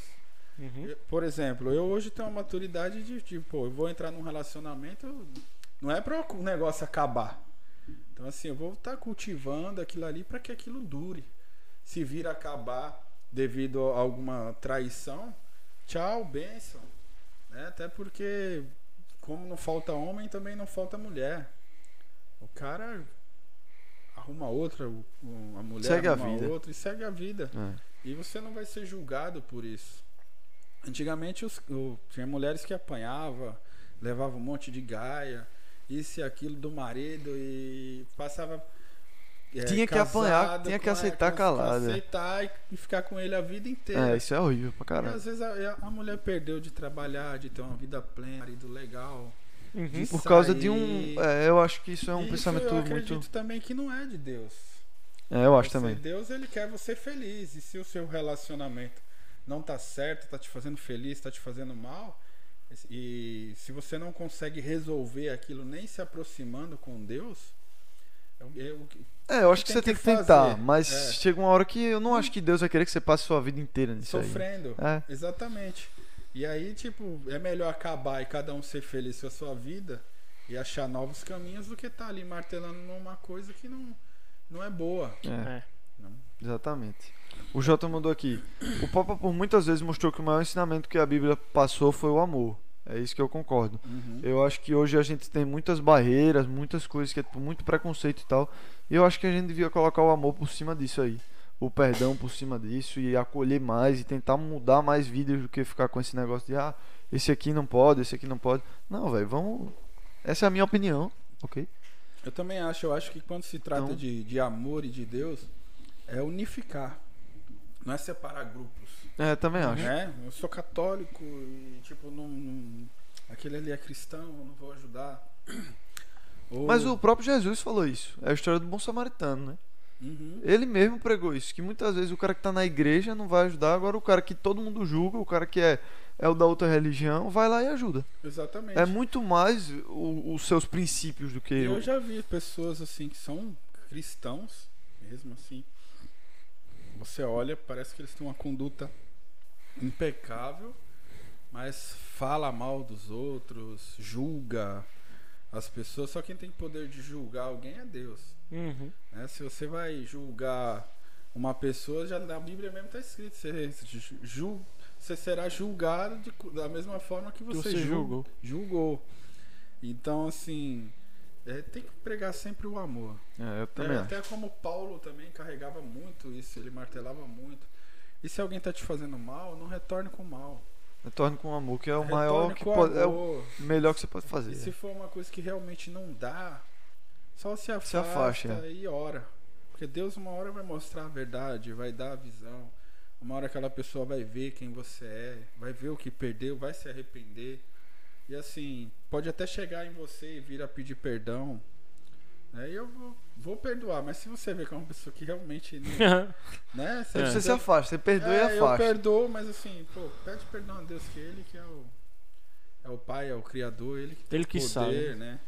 Uma vez perguntaram ao Papa sobre homossexuais frequentando a igreja dentro dela. A resposta dele foi, do Papa: Se uma pessoa é homossexual e é temente a Deus, segue a palavra, segue os ensinamentos bíblicos, quem sou eu para julgá-lo? Com certeza, né? Né? É isso que é esse pensamento que eu acho que tem eu que acho ter mais, sabe? Tem que isso. acolher todo mundo. Tem que acolher. E as, muitas vezes essas pessoas se afastam justamente porque não tem. Se sentem. é, é, que não são bem recebidas, que a presença delas não, não faz bem. E tem Exatamente, uma, e tem uma, é. ali naquele, naquele ambiente. E Na tem uma Bíblia- frase, e tem uma frase na Bíblia que é bem bem criticando mesmo assim os homossexuais, que é maldito é aquele que se deita com outro homem, mas Mas, Do mesmo assim, jeito que os mandamentos dizem que maldito é aquele que faz sexo antes do casamento. tá exatamente, ligado? mas Você- mas E assim, é, eles. não- não- como é que eu posso falar? Até pra não gerar polêmica. Mas assim, eu não tenho nada contra nenhum tipo de, de, de homossexual. nem a gente. É. né, né, assim, eu, eu respeito todos eles. Tem muitos homosse- homossexuais que são incríveis, são pessoas maravilhosas, boas, ajudam o próximo, são de famílias, trabalham. Como tem aqueles que, tipo, são banda voou, são gays, quer que todo mundo seja, inventa boatos, faz é, exposições Isso não, absurdas. o negócio é isso não te define, tá não ligado? te define. É. Você pode ser uma pessoa boa ou uma pessoa ruim do mesmo jeito que você. Não isso é só sendo, mais você uma característica. É, É, só você tipo assim, pode você ser- tem cabelo ou não, tá- isso é mais não é- tá, não, não tá na Bíblia que é pecado, né? Você ser homossexual, mas também é pecado. É, você falar mal do próximo, É, você, você julgar o homossexual é. Exatamente, você já tá pecando porque tá julgando. É, o É, Exatamente. exatamente. E- Você tá pecando antes dele. E tem gente que se acham tão puro, mas em pensamento é tão pecador. Às vezes você tá aqui com sua mulher, eu te amo, e pensando em outra. Vê outra mulher passando, fica. Né? É, às vezes você tá aqui conversando, a mulher tá se declarando, fazendo. Falando que você é o homem da vida dela, que não sei o que, e você tá no celular olhando outra. Então assim, a carne é fraca, a gente peca de todas as formas. Mas vai é- ser tentado também, mas né? Isso é foda. ser tentado, mas o que vai definir você é as suas atitudes. Você, pô, isso é errado. Então, assim, eu não vou ser convincente com isso. Eu vou tentar Lutar contra. lutar Fazer contra. de tudo. Exatamente. Quantas vezes eu sou. Eu tenho um relacionamento maravilhoso, mas quantas vezes eu sou tentado? Quantas mulheres bonitas, atraentes, com um corpo incrível, dá de cima de mim, eu fico, meu Deus, cara, e agora? É. Entendeu? Como você disse, a carne é fraca, A né? velho? Tem é que ser oração fraca, pra e- e caralho. em Mas a carne não- de todo mundo é fraca. A cabeça que tem que ser celular, boa. Às vezes as mulheres falam, olha, é, vem ver como avalia o meu físico. aí tá, manda a foto aí, deixa eu ver como é que tá, pra me dar uma, uma dica, um toque pra você, aí manda nua. Porra, aí. Caralho. Entendeu? Aí você, pô, já- você- na sua avaliação, você pede para as pessoas mandarem. Quando você fala que trabalha mais de casa, né? Uhum. A sua, na sua avaliação, que algum, tipo assim, um, um atleta ou um, at- um eles cara mandam fotos mandam de foto, sunga né? ou biquíni. Aham. Que aí eu peço foto de frente, lado direito, esquerdo, costa, peso, avalio a rotina, tipo... Altura, né? Essas coisas. Não, nem tanto. Nem tanto, é mais o peso mesmo. e avalia a rotina, o horário que acorda, dorme, treina, trabalha, o tipo de trabalho, saúde emocional, psicológica, porque todos ali trabalham em conjunto. Uhum. Horário que treina também, que influencia muito no, no, no seu metabolismo durante o dia. E é qual é o melhor horário pra treinar? De manhã é quando o metabolismo está mais acelerado. Agora, se você é um ectomorfo, um cara bem magrinho, eu já acho melhor treinar à noite, que é quando o metabolismo já está mais lento e o corpo já está começando a pedir descanso. Entendeu? Eu tô treinando à tarde, velho. E tem gente. É o pior horário? Não, é um horário, é um horário bom. Pô, comecei a fazer É, academia. agora eu acho que quem é mais gordinho tem que treinar logo cedo. Comecei a fazer academia de manhã, fui botar o supino, chega o supino tava mais pesado, meu amigo, de manhã. Porque você tá com menos energia. é, porque. E também eu tô acostumado a treinar à tarde, né? Você já veio de, de 3, 4 refeições antes de treinar. É. Então você tá mais glicogenado, tá, É verdade. tá diferente. Fui botar o supino quando botei. Porra, não sei não como é que eu vou fazer isso Tem aqui. gente que é totalmente contra o aeróbico em jejum. Eu faço, funciona muito bem, me dou muito bem. Todos Eu não, os meus não consigo treinar de noite assim. fazem o aeróbico em jejum e realmente seca. Por quê? O corpo não vai ter de onde puxar energia. Você não ingeriu nada. Ele vai puxar da reserva. De onde que Uhum. vem a reserva? Gordura. É. Né? Se está em jejum, você já vê de uma produção hormonal à noite, durante o sono. Mas isso faz bem pra isso. saúde? Faz, não tem Mas nada você tem que contra. comer depois, né? É, Depois aí do exercício é, você come. Aí você come corretamente. Até porque tem um jejum intermitente também. Onde você passa 16, 18 horas em Caralho, é jejum. foda. Eu tô fazendo 16 horas em jejum para essa preparação. Porque travei nos 103 quilos, cada vez mais seco, mais fibrado e o peso não baixa. Eu tenho que baixar para 96 quilos para minha categoria. Uhum. E assim, se eu for- Fisiculturismo é por peso, né? As categorias? a minha categoria Classic Physique é por peso. Uhum. Porém, se eu, eu não for não bater o peso, eu vou competir na categoria bodybuilder. Então, assim, as divisões das categorias são de 10 em 10 quilos. Certo. Digamos que eu vá competir com 100 quilos e pego um baixinho de 1,60m com 100. É, Ah, é, é. E a altura, a altura não é levada em consideração, não? Não, bodybuilder Só o não, peso. Só o peso. Então, assim, Porra. a Tu tem bodybuilder quanto de altura? é só pros gigantes mesmo, entendeu? Eu tenho 1,81m e meio. É que nem o Dudu. Caralho. Então meio centímetro assim já conta, né? Na, Aí, na Dudu. altura. O Dudu tem o- o amigo nosso que faz 1,70m. aqui, é, ele fica 1,70 puto, fala, pô, eu tenho 1,70 e meio, velho. Nunca vi essa porra. Tenho mais de 1,70m. Tem uns 70 e Sim, meio. vamos, vamos entrar mais pra esse lado da, do- da conversa, que é o lado que era o óbvio, mas até agora a gente não tinha entrado. É, que é esse lado do fisiculturismo, né? Como é isso aí? Tipo, se você explicar pra mim que eu sou um leigo, eu não entendo disso aí. Uhum. Como é que funciona o fisiculturismo? Qual é a- o negócio? Cara, fisiculturismo na verdade é um esporte, mas ele é baseado muito no, no estilo de vida que a gente já segue. Geralmente quem já gosta de treinar, é, já tem um ritmo de ter uma, uma alimentação saudável, se dá muito bem no esporte. Porque assim, se você come bem e treina, consequentemente o seu bem. físico vai, vai trabalhar e vai ficar num, num condicionamento muito bom. Porque o seu físico é só reflexo do, do, do seu dia a dia e de quem é você. Uhum. Então, assim, quanto mais regrado, mais disciplinado, melhor o teu físico é. Quanto mais tempo você passa num- em dieta, comendo corretamente, melhor o teu físico fica. Então, acaba sendo uma... uma É uma competição como se fosse uma competição de. de... Pô, fugiu a é palavra. um estilo de vida mesmo. Não é uma competição assim contra você mesmo. Sim. né? Tem esse momento, sim. Por quê? Porque chega uma. Quando se trata de competição, a restrição é muito maior. É uma competição pra ver quem é mais regrado, né? Como se fosse tipo, vai ganhar quem tiver o estilo de vida mais certinho Quem ali. se preparou mais tempo, Sim. quem teve mais condições, usou, usou as melhores estratégias. Porque é um jogo também, é um jogo de xadrez. É. Porque, você, digamos, o seu biotipo é, é, é mesomorfo. Então, assim, é um cara que, tipo, ele come de tudo, fica grandão, tem, É, isso aí é pouco, o es- tem pouco esforço e o físico é de um campeão. Aí tem um ectomorfo, que é um cara que se perder uma refeição já perde 3 quilos. Então tem. Um- come dois pratos de macarrão e fica Aí- o mesmo peso. Aí tem as estratégias, horário de treino pra dormir, quantidade de comidas na refeição. O dia que não dormiu direito já não treina. É, se Por- ficou é. doente já não pode treinar de jeito nenhum, tem que manter Porque a aí dieta perde, perde muito, né? Perde muito. E tem já o endomorfo, que se ele comer um amendoim, ele ganha 10 quilos. É, o, é o endomorfo. Então, São é esses três qual? tipos? é os três tipos clássicos. Tu é mas qual? te- eu sou eu sou endomorfo. Se tu comer, tu ganha peso muito fácil. Muito fácil. Muito fácil. Só que eu ganho peso ficando gordo. Aham. Não é aquele É, pe- aí me- é igual massa magra, né? que é você ganhando peso e só músculo. E aí eu, é, eu sempre sou muito restrito Uhum. na minha alimentação. Não posso. Às- vezes eu me, você me vê comendo uma pizza, um lanche, você pode ter certeza que há vários dias eu tô quase sem comer carbo nenhum. Pra me dar esse Tu privilégio. não tem não um dia do lixo assim na, durante a semana? Um Oxi. dia da semana Não. Pelo é jeito um que ele mês. tá falando. É uma vez no mês, Isso assim. é pra ectomorfo. Um dia de lixo na semana. Na verdade, não é nem um dia, é uma refeição livre. O pessoal acha que é comer o dia inteiro. O que acontece? Você estraga o trabalho que você fez a semana toda. Segunda-feira você vai começar a estar a mesma bosta da semana passada. Caralho, é uma vida muito Caralho, regrada. é. bicho. é, Ah, pô. porra, é muito regrada. entendeu? E assim, é uma coisa pra quem gosta. É, É é. igual tem um amigo que ele, o negócio dele é pilotar carrinho de, de Fórmula 1, pô. Que ele fica. Tem até campeonato desses carrinhos de, De autorama? controle remoto.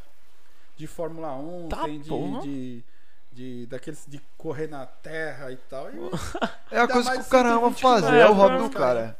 então é, é um, é um hobby. É. Uhum. Mas é um hobby que você conseguiu viver dele. É. Exatamente. Eu fui me encontrando. Aham. Assim, e aí fui, fui me aprofundando cada vez mais. E hoje virou o meu trabalho. Tem dois tipos de hobby, né? O hobby que você vive dele e o que você Só você gosta. trabalha e Pra gosta. É. né? É, eu poderia Exatamente. estar trabalhando em outras áreas, mas eu talvez não estaria preenchido, não estaria Exatamente. feliz. Às vezes estaria ganhando mais, mas eu ia estar tipo, pô, não posso me preparar, não posso treinar, não tenho tempo. Uhum. Por exemplo, eu acho que E- se você fosse médico, porque médico tem uma vida muito corrida, principalmente de plantão, você não teria esse, esse tempo que provavelmente você certeza. tem. Não, Pra não. Alimentação. Não dá pra você e manter essa, essa rotina regrada. Agora eu tenho amigos que são médicos e são atletas. Eles estão ali à mesa de cirurgia e a bolsa com as marmitas deles. Caralho. É, Pô. E é, tem. treinam de madrugada, assim, o cara quando quer. o É, mas é verdade. pô. Tipo assim, tá no plantão e não tem ninguém, e treina. Mas aí é o cara amar Tá o hobby pega. mesmo. É o cara que gosta. Esse, É. esse Eu- e como eu tenho amigos médicos também, que tipo, não é nem dia do plantão dele, o cara vai. Porque Ele é quer- o que ele ama, né? É, ele ah, quer tá, tá entendi. operando o povo. tá ligado? É o que ele gosta de do fazer. Cara. E- e Você é vai, você treina todo dia, né? todo dia. Eu só não treino quando eu percebo realmente que eu tô muito desgastado, muito cansado. A musculatura tá tão tensionada que eu- se eu for treinar eu me machuco.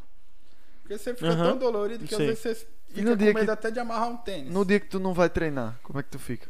Eu mantenho a dieta.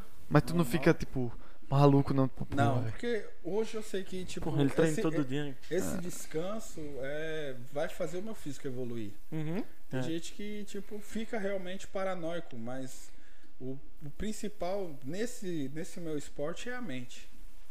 É por isso Uhum. que eu me fortaleço muito O meu padrasto, ele é, ele é triatleta. E ele, você falou aí de, da musculatura descansar, ele tem, geralmente ele tem muito problema na panturrilha. Aí ele, quando a panturrilha começa, tipo assim, ele tá correndo, já começa a sentir aquela primeira fisgada, ele já já tá bom pra parar, porque E- senão E é o esporte que mais rompe tendão de Aquiles. É um Já- esporte desgastante pra caralho. Ele tava contando como. atletas que tá caminhando com, com, com a namorada e o tendão romper do nada, sozinho. Por É desgaste. né? Por desgaste, o tempo que ele já tá ali, tava ali treinando, né? É. é muito esforço. O, o fisiculturismo, assim, a gente tava conversando, ele veio aqui, o, o padrasto dele, que é triatleta, e ele tava contando como, como o triatlo é um esporte que desgasta o corpo. Ou seja, é um esporte que é tão rígido que ele acaba fazendo mal para a saúde. O fisiculturismo, ele também tem disso? Ou ele é. Ou você consegue ser fisiculturista e ter, tipo, uma saúde muito positiva? Meu- os meus exames sempre são muito bons. Hum. Muito bons, assim. Quando eu não tinha maturidade, não tinha tanto conhecimento, eu, eu, eu paguei o preço. Eu tive muito, muitos danos. Que era o que você tá falando que teve desgaste, né? Tinha desgaste é, físico e tal. Exatamente, lesões. Eu vim de uma cirurgia, tem mais ou menos uns seis a sete meses de um rompimento no peitoral. Tá pega. Carrego lesões no, no joelho, o ligamento do joelho esquerdo é No rompido, joelho é- menisco, menisco de, do joelho direito também. Isso aí é consequência do que tu fez antes, né? Do do que, tu eu fazia fiz antes. antes. E assim, O rompimento do peitoral foi uma brincadeira de ego. Fui na, na Smart Fit, tá tendo campeonato de supina. Eu digo, não, vou, eu vou entrar só pra Puta ganhar merda. essa porra e resenhar com a galera aí. Quando eu entrei, que eu peguei o peso que eu já pegava, 220 No Caralho. supino? no supino. Foi. Tá caralho, Fiz a mano. primeira repetição, a segunda, na terceira, descendo a barra. Não foi nem subindo, descendo, o peito rompeu. Caralho, velho. Foi. Tá porra. E aí foi uma frustração, porque quando eu rompi o peitoral, assim, eu, eu hoje eu não tenho o maior número de títulos. Tem atletas aqui de Alagoas que tem 40 títulos. Você tem quantos? Tipo, 30 regionais, assim, de Alagoas, 3, 4 estadual, um brasileiro, entendeu?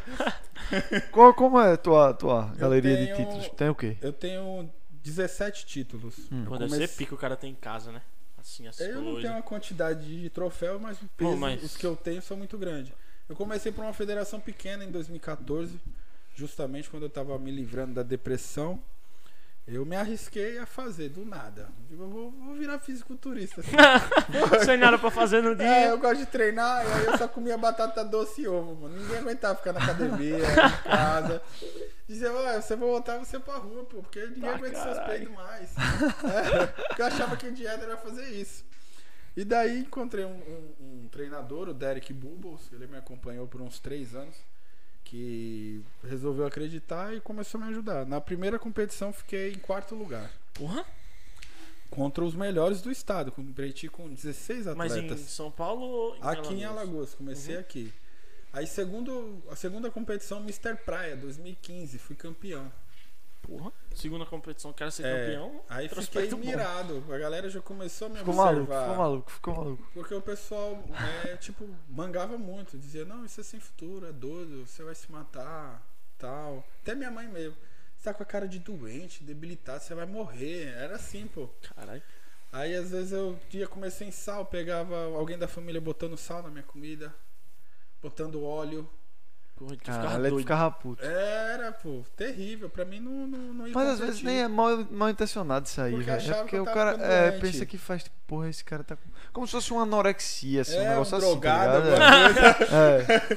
É, Aí, foda, pô, velho. 2016, a IFBB chegou aqui no Nordeste, Pernambuco. é uma federação grande. É a federação maior, tipo a federação do Olímpia, do Arnold, de- das Tá, porra. maiores competições.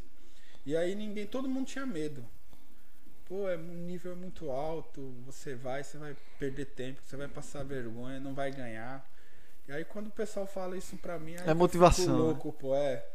Digo, não, vou calar a boca de todo mundo. Porque no- na, na competição de 2015 eu me lesionei. Caí da escada fazendo escadaria. E aí machuquei o joelho, faltando 15 dias pro campeonato e eu via que tinha pessoas que torceu, gostou daquela situação. E Tá pessoas porra. que Caralho, eu ajudei. Caralho, merda da que porra. É, merda. aí eu fiquei tão puto. Eu digo, não, pô, vou treinar com dor, com febre, a bexiga que for, o joelho inchado. Chorava treinando. Caralho, Quando eu aquecia, eu ia embora. Depois que esfriava, a dor vinha que eu parecia que eu ia morrer, pô.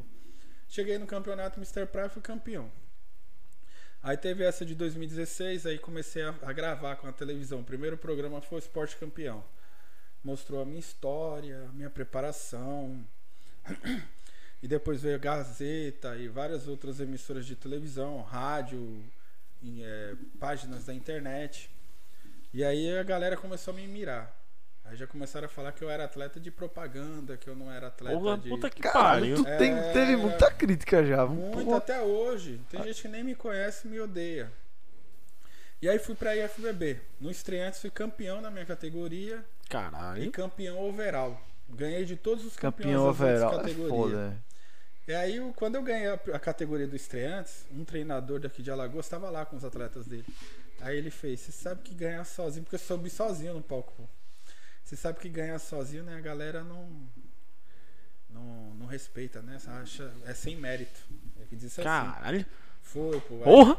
Sem teve- mérito. É, Saco do caralho, meu Aí irmão. teve o estadual, aí fui overall, aí ganhei a dos outros atletas que foram ganhar as categorias. Aí já percebi que a história mudou um pouco. Ele já ficou meio. Aí chegou dois, aí chegou, no- isso foi estreantes estadual no mesmo dia. Quando foi à noite, ganhei na minha categoria. Ganhou o overall. Foi, ganhei o overall, viu, irmão? Quando eu cheguei aqui em Alagoas, aí comecei a dar entrevista, falar pra galera que ganhei. Não critiquei ninguém. Aham. Cara, eu não sei como é que você consegue ficar sem mandar esses Nunca- caras tomar no cu, não. nunca, pô, nunca Esse cara é chato pra caralho, velho. Porra. E aí, assim, Caralho, é- felizmente. Ah, bicho, vai tomar no aí cu, ser começaram resenha. a me mirar. De novo? É, aí todo mundo queria é, ganhar de mim. Aí falava Ah. que meu físico não era Era o cara bom. ser batido, a pô. dorsal, que meu físico não era isso, que não era aquilo, que foi sorte, que os árbitros lá me favoreceram. Eu chegava na academia, é, tinham patrocinadores, aí começou a entrar patrocinadores. Massa. Aí os pessoal viu com os patrocinadores, ia pedir ajuda pros meus patrocinadores, mas Ah, em vez de ser humilde, ia falar mal de mim. Aí como eu sou um cara que faço muita amizade, eu sempre meus patrocinadores vi- viram família. Aham. Aí eles falam, olha, eu não ajudei fulano porque ele chegou lá nem pra pedir minha ajuda e falou mal de você. Aí eu disse, olha, infelizmente é uma coisa que eu- Aí, pelo menos isso é uma Você coisa pode boa, dizer né? quem te patrocina? Hoje posso dizer, tenho patro... hoje eu tenho patrocínio da NC Extreme, que é a maior fábrica de, de Uhum. acessórios da, da América Latina. Tá porra. Tenho da MK Suplementos, que é uma marca nova de suplementos gourmet. Tá peso. Tenho patrocínio do, do Mercado do Grão, que é uma loja de suplementos e produtos por a granel, do, do Jacintinho. Da Life também tem um gourmet. Tá pega. patrocínio da Life, da, de manipulados da Dermabella. Parte hormonal de hormônios. Rapaz, Tarcísio tá querendo falar com tu mesmo. Aí, salve Tarcísio. Calma, Tarcísio. e aí, é, tem um patrocínio da farmácia de manipulação da Armabella. A parte dos hormônios da SWW. Eu tava até com a Landerlan um dia desse também. Me patrocinando. Cara, é muita marca, velho. Cuidado pra não esquecer de ah, nenhuma. Tem a Sportan, que é uma marca de pintura. dos tô ligado atletas qual é essa também. competições. E assim, Amendorango, que é a pá de amendoim. RC Clout, que é roupas. Então tem bastante patrocínios. Hoje tá aparecendo até comerciais. Gravei o comercial do SESI, desse SESI Cambona. Tá tem porra. fotos minha do New Tá Outdoor, ônibus, revistas. Que massa, Passa velho. quase todo dia na televisão, nas emissoras de TV local. Eu sou segurança, pô. Aí, Também? aí no comercial engraçado porque falaram assim, eu era um segurança que tinha medo de tomar injeção. Aí virou mó meme, pô. Por- Aí colocaram uma mulher falando, você é desse tamanho, com medo de tomar uma injeçãozinha, mas se fosse pra tomar suas bombas, tu não tinha Caralho. cara. Caralho. Sabia galera- que ia vir esse- essas É porra. bem meme, pô. Aí começava a, a, a- a resenha, pô. Cara, E que assim, resenha da porra. Já tenho propostas pra fazer propaganda pro Marcel Shopping. Caralho. Cara. É, já tem proposta pra, pra aquela Carajás. E assim, São as maiores marcas de propaganda, eu acho. As É. propagandas você vê em todo canto. Carajás, porra, todo canto você vê. Aí Carajás, tô né? aguardando, tô assim, tipo, tô na, na seleção ali, eles selecionam Ah, e tá, eles aham. ficam aguardando pra ser escolhido. E tá gostando de fazer comercial? Cara, eu gostei, é uma coisa diferente. É. Ganhei um dinheiro muito fácil, em dois minutos já, tava, já tinha gravado e Ah. embora. Caralho. E de qualquer Dá jeito. dinheiro fácil, é. Ah, 500 conto foi. Aí Caralho. eu sentei assim, aí disse, Esse é um minuto Olha, mais bem vai- pago vai da rolar o Viado, áudio. o cara ganhou meu salário em dois minutos. vai, vai Tá, rolar o porra. áudio e aí eu vou. Quando você eles falar, tem medo. E o segurança que tem medo de tomar injeção. Aí você faz uma cara de susto. Foi só o que eu fiz. Foi eu. Aí ficou ótimo, conta, não sei o que, valeu. 500 Foi conto na conta, acabou. Foi, nem seg- foi segundos, pô. Caralho. Disse, rapaz, me chamem mais, eu quero gravar mais comercial. Se o cara ganha qui- 500 conto e meio de um minuto, imagina uma novela. É mesmo. Cara, Não é? mesmo. Cara, eu trabalhei 30 dias pra ganhar 500 conto. O cara ganhou em segundos, hein? Eu tenho duas perguntas pra fazer aqui. Uma é polêmica, que é esse assunto da bomba. Como é que funciona isso? Porque isso é um tabu da porra que existe sobre Cara, isso aí. é, né? na verdade, Verdade. é, hormônios eles são um tipo de medicamento Uhum. que foi criado para tratar anorexia, foi criado para tratar é, pessoas com desenvolvimento com, que não desenvolvem na questão do Sim. crescimento, queimar pessoas que são queimadas e precisam construir massa muscular. Não do jeito que é usado. E aí a gente que é do fisiculturismo, tudo que é desenvolver o físico, o cara descobria, né, desde os anos 60, 70 e tomava. E aí É. os caras começaram a ficar grande, ver que era bom e começou a tomar. Só que assim, é, o uso excessivo, sem conhecimento, traz colaterais absurdos. Tem como usar isso de uma maneira saudável? Tem, eu uso o ano inteiro. Tem cinco anos que eu uso, seis anos que eu uso direto sem parar. Tipo, Mas na dosagem correta, Não né? tem uma semana que o B-Boy não Você tem que ir num, você tem que ir num médico para num cara que trabalha com hormônio. Geralmente. Farmácia de é, manipulação, né? Médicos são bem limitados. Não, farmácia de manipulação Não? eu só pego chás, vitaminas. Toma, toma chá em. Toma chá pra que propriedade? Pra di- eu tomo chá no, pra forçar a diurese, pra mim não ter retenção. Ah, tá. Tipo chá verde, chá de cavalinha. Chá vermelho. Chá vermelho já é antioxidante. Mas é diurético também. Também, qualquer coisa que for chá é diurético, mas tem uns que são mais É diuréticos. verdade. Sim. a gente prioriza justo que os Eu que trabalho são- numa, numa loja de chá. são mais diuréticos. Então tem chá de cavalinha, chá de hibiscos.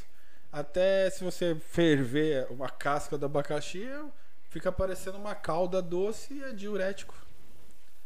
É, porque. E tem um- várias fontes de nutrientes. Tem, É- é muito- faz muito bem à rim, saúde. Fígado. E tem chá arterial, todo tipo de coisa. todo tipo de coisa. Energético, antioxidante, produção Mas- de Tem colágeno. até para tratamentos assim de, de, de alguns tipos de doenças como Uhum. hipertensão, diabetes, Diabetes. Coisas Grávida, que você- pra, chá pra grávida. Coisas que você, se você tiver conhecimento, souber usar, você não precisa de medicação. Tem muito. No trabalho já Naturalmente chegou, ele ajuda muito, né? já chegou muita gente com prescrição de nutróloga pra. Ó, tome esse tipo de chá que ajuda. E geralmente os médicos são muito limitados tratando fisiculturismo, até mesmo em conhecimento. E como é que você Porque trata hoje eu isso? tenho alunos que são médicos. Hum. Mas assim, não tem a vivência. Prenderam na parte teórica ali, mas não tem a vivência, não tem o, o- o- a, a convivência diariamente com isso. Então eles precisam realmente. Eu acho até bacana. Isso é uma forma de valorizar o meu trabalho e o esporte. E assim, a gente sempre usa numa dosagem equilibrada. Uhum. Mas quem define essa dosagem? São do seu- vocês mesmos? Nós mesmos, Por experiência. por experiência. Sim.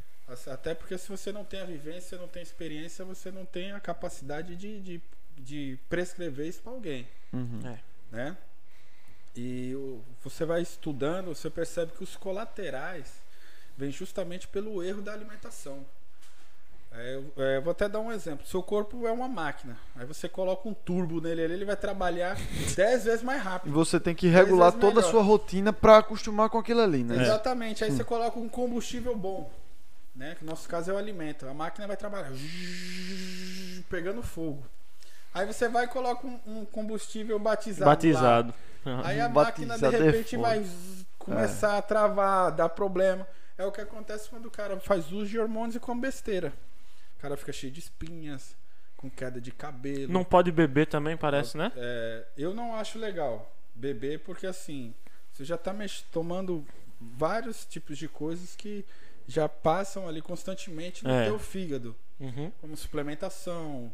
É, Isso já força o fígado, o fígado um Tudo pouco? que você ingere é filtrado pelo fígado. Sim. Até pra mim tomar um Dorflex eu não tomo. Já porque né? já. Tem gente que toma todo dia, paracetamol, isso e Mas aí aquilo. se, tor é se torna viciado. viciante, é. Isso arrebenta mais do que o próprio anabolizante. E tem como você ser fisiculturista sem usar hormônio?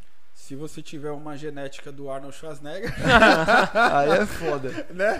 E ele ainda usou muito. Entendeu? Mas são ra- é raro Ali eu digo que é pessoas bom. favori é, favorecidas com- pela genética. Tem. Mas é Uhum. tão raro que às vezes essas pessoas não, nem se dedicam ao esporte, é um mecânico. Às vezes você, pô, vou no fim na oficina mecânica lá, o cara só trabalha arrumando o carro e parece um urso, cara. né? Um gorila, o cara é enorme. O cara nem gigante. sabe que O é. cara né? nem treina, pô, entendeu? Às vezes você olha a sua avó, a panturrilha da sua avó, da, do, a sua perna, e você fica, caramba, como é que é isso? entendeu? Imagina se a vovozinha treinasse, né? É, aí é foda. Porra. A outra pergunta que eu tenho em relação a isso é, é parecida. Eu vou pra academia, eu treino um pouquinho, fico com o braço todo doendo aqui, ó. Meu braço aqui mesmo tá doendo. Imagina pro cabo ficar assim, velho. Quantidade de Mas dor que aí, viado, você não é acostumado, né, Guia? Não, Treinar, mas- você tá mas- começando agora. Mesmo assim, também. deve, tu deve Mas sentir dor pra caralho, às treina, vezes, A né? gente tem que sentir dor sempre. Vai Que significa que o Porque é um músculo tá... indicativo, né? é. É uma, é, uma, é, uma, é uma coisa que a gente. Você vai treinando, você vai se adaptando e você tem que ir desenvolvendo seu treino, desenvolvendo carga, estratégias, variações. Vai evoluindo, mas você tem que sentir dor sempre. Por quê? Não é porque rompe fibra. Você tem que, for, for pra romper fibra, é melhor meter uma faca na perna fazer dieta e o negócio vai crescer. Não é assim. É contração muscular. Quanto mais contração, mais estímulo, mais receptores, mais aumenta a síntese proteica. O que é a síntese proteica? A musculatura está tão cansada e desgastada que ela fica pedindo nutrientes, vitaminas. Tipo, meu, eu tô cansado, eu preciso me recuperar, eu quero comer, entendeu? Como se fosse isso. Aí com a alimentação, é, a base de proteínas, vitaminas, minerais, carboidratos, a fonte é, equilibrada de, de, de, gordura, de lipídios, porque o nosso corpo precisa até de colesterol. É, você vai, vai alimentando aquela musculatura e ela vai crescendo. Agora, assim, essa coisa de ter que romper fibra, essas coisas é tudo mito, pô. Caralho. É. Mandaram aqui. Já vi um youtuber que se dizia natural, Caio Botura. Eu gosto demais dele. Eu conheço o, o Caio. Conhece, conhece É. pessoalmente? Assim, tem um contato próximo, mas não. Uhum. Já conversei, já cumprimentei, tive próximo. Não. Mas é, o que vocês vê na internet hoje em dia não, não é fato. Né? Caio Botura tinha uma estrutura muito boa, usava pouca coisa. Mas não significava que era natural. Porque às vezes você usa poucas coisas, né? Numa forma bem baixa, para manter o seu organismo estável, tudo, Físico, mas né? está usando. Aí você faz o exame e você tá natural. Mas é. Sempre usou. E, por exemplo, teve uma pesagem aí do, do Alex dos Anjos, na, na Growth, lá falou que tem que perder 9 quilos. Tá porra. É, aí você vai conversar, ô Alex, caramba, como é que você vai bater? Perder 9 quilos, você já tá completamente seco em poucos dias pra competição. Ele, não, pô, é só marcha, é só 2 quilos, a gente tira com água. Caralho. Água, entendeu? Então, assim, é muita mídia. É, um, um- É pelo like também, é né? pelo Tem- like. Então, assim, Chama atenção. o sabe? exagero faz pô, o pessoal ficar ver o cara ali como um, um, um herói, mas às vezes não é nem isso. O pessoal se ilude muito. Então você vê aí o exemplo do. Muitos exemplos aí dos caras fazer a mídia e depois cair por terra ali e o cara passar vergonha porque alguém desmascarou o cara. É, acontece Entendeu? pra caralho. é. Direto, é. Toguro mesmo é exemplo disso. Acho que um dos maiores mentirosos que tem na, na, na, na- na internet, nas redes sociais, é. No, no meio maromba é o Toguro. E é, você não disse que era fã dele? Era, era, era, era. Sim. Tive até um atrito com ele aqui, na, aqui em Maceió mesmo. Eu tava no Lopana. Ia ser uma briga boa. Chamou a Caralho. galera. Ia ser uma briga, meu amigo. Chamou a galera pra ir lá e assim, eu já tinha contato com ele, já conversava, tinha amizade. Tava nos eventos juntos, tem até vídeos que, que provam. Quando chegou lá no, no Lopana, ele fingiu que não me conhecia. Tava eu e meu filho lá e tinha um monte de gente que foi ver ele lá e ficou triste, porque ele não tava. Ele chamou, mas não tava receptível. Como é que é Uhum. isso? Aí ele percebeu que ficou meio chato pra ele. Ele disse: Não, fui pra uma festa aí do Carlinhos Maia, fiquei com dor de barriga, eu não tô bem. Aí eu olhei na mão do cara um copo de vodka desse tamanho. Tá caralho. Eu disse: Meu Deus, ele realmente tá doente. Você quer que eu vá buscar um remédio pra você lá na farmácia? não, não precisa, não, não sei o que. Aí. A cachaça. Eu digo: Meu irmão. Caralho, Aí é catei um, no meu history aqui e disse: Olha, o Toguro não tá muito receptível, tá com dor de barriga, tá todo cagado ali na praia, não quer falar com ninguém. Ainda falei brincando. Ele se ofendeu. Caralho. Pô, Aí o puto. cremosinho veio mandar áudio pra mim, cara. Quem é esse cremosinho? Eu não Cremosinho, conheço muito. A gente, teve, a gente aqui. teve um atrito, pô, com os caras da mansão Maromba há mais ou menos umas duas semanas. Que os caras pegaram. A gente tá com esse projeto aqui há quatro meses. Uhum. Quatro Aos- meses não, pô. Cinco meses. Vai fazer cinco meses. Aí o cara pegou, os caras pegaram e criaram um podcast chamado Oshicast também, tá ligado? E ainda meteram o Oshicast oficial. Aí botaram, é o oficial da mansão, mas é o oficial. A gente ficou puto, né, velho? Fez, cara, tu tá querendo desmoralizar o trabalho, né? Aí, tipo assim, o comentário dos caras tinha, tipo assim, cinco comentários Nas fotos, é. nas fotos. Aí a gente, ó, pessoal, vai lá. Mobiliz... Comenta, comenta aí na foto. Aí, tipo assim, bateu 200 comentários. Foi. Uhum.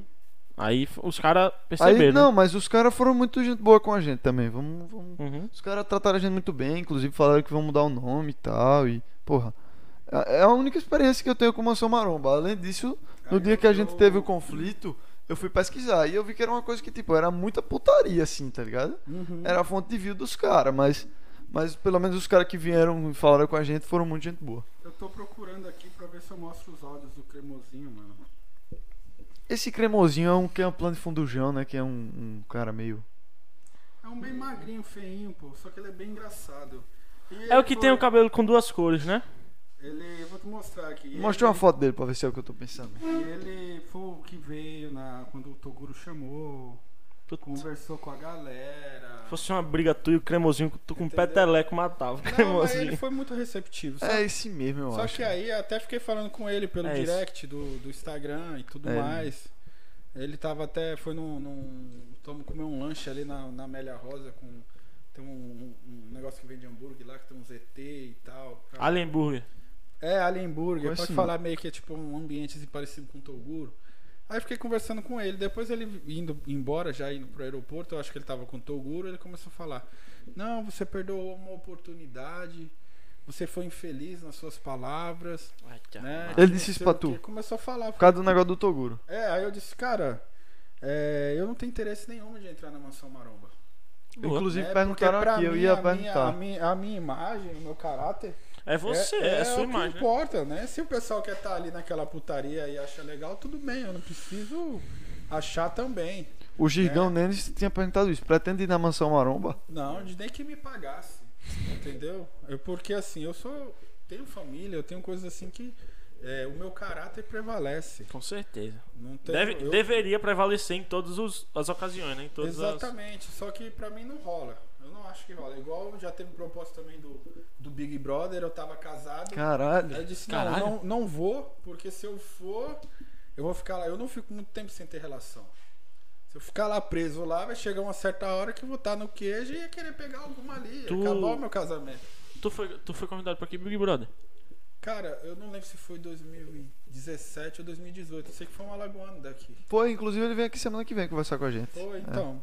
Caralho, que massa. É. Não sabia. É, até na época que a gente tinha feito o convite, foi o que tava falando que tava tendo a seleção.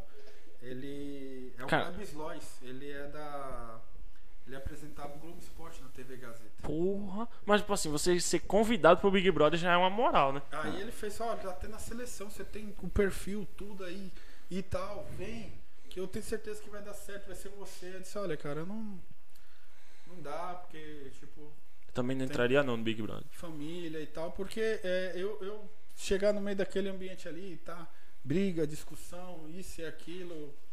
Eu também tava muito É focado tentação, em né, velho? treinar. É. Além das tentações, ia. Tu botava um colchãozinho na academia ali e já era. Eu ia só pra isso, velho. Michael, e os venenos? Ia ficar onde? É verdade. Ninguém ia deixar eu tomar os venenos. O cigarro deixa entrar, né? As outras É. bebidas deixa entrar.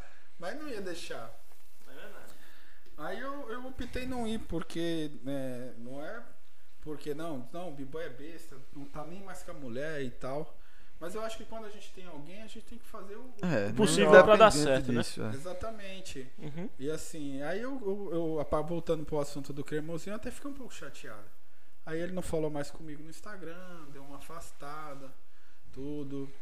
Mas assim, eu acredito que foi influência do, Toguro. do Toguro. Porque eu, real- eu realmente fiquei muito chateado com ele. Toguro ficou puto, não foi que Pela assistiu. falta de consideração. Ele até gravou uns stories falando, olha, eu só não teria atenção a vocês direito, desculpa aí, eu tava doente.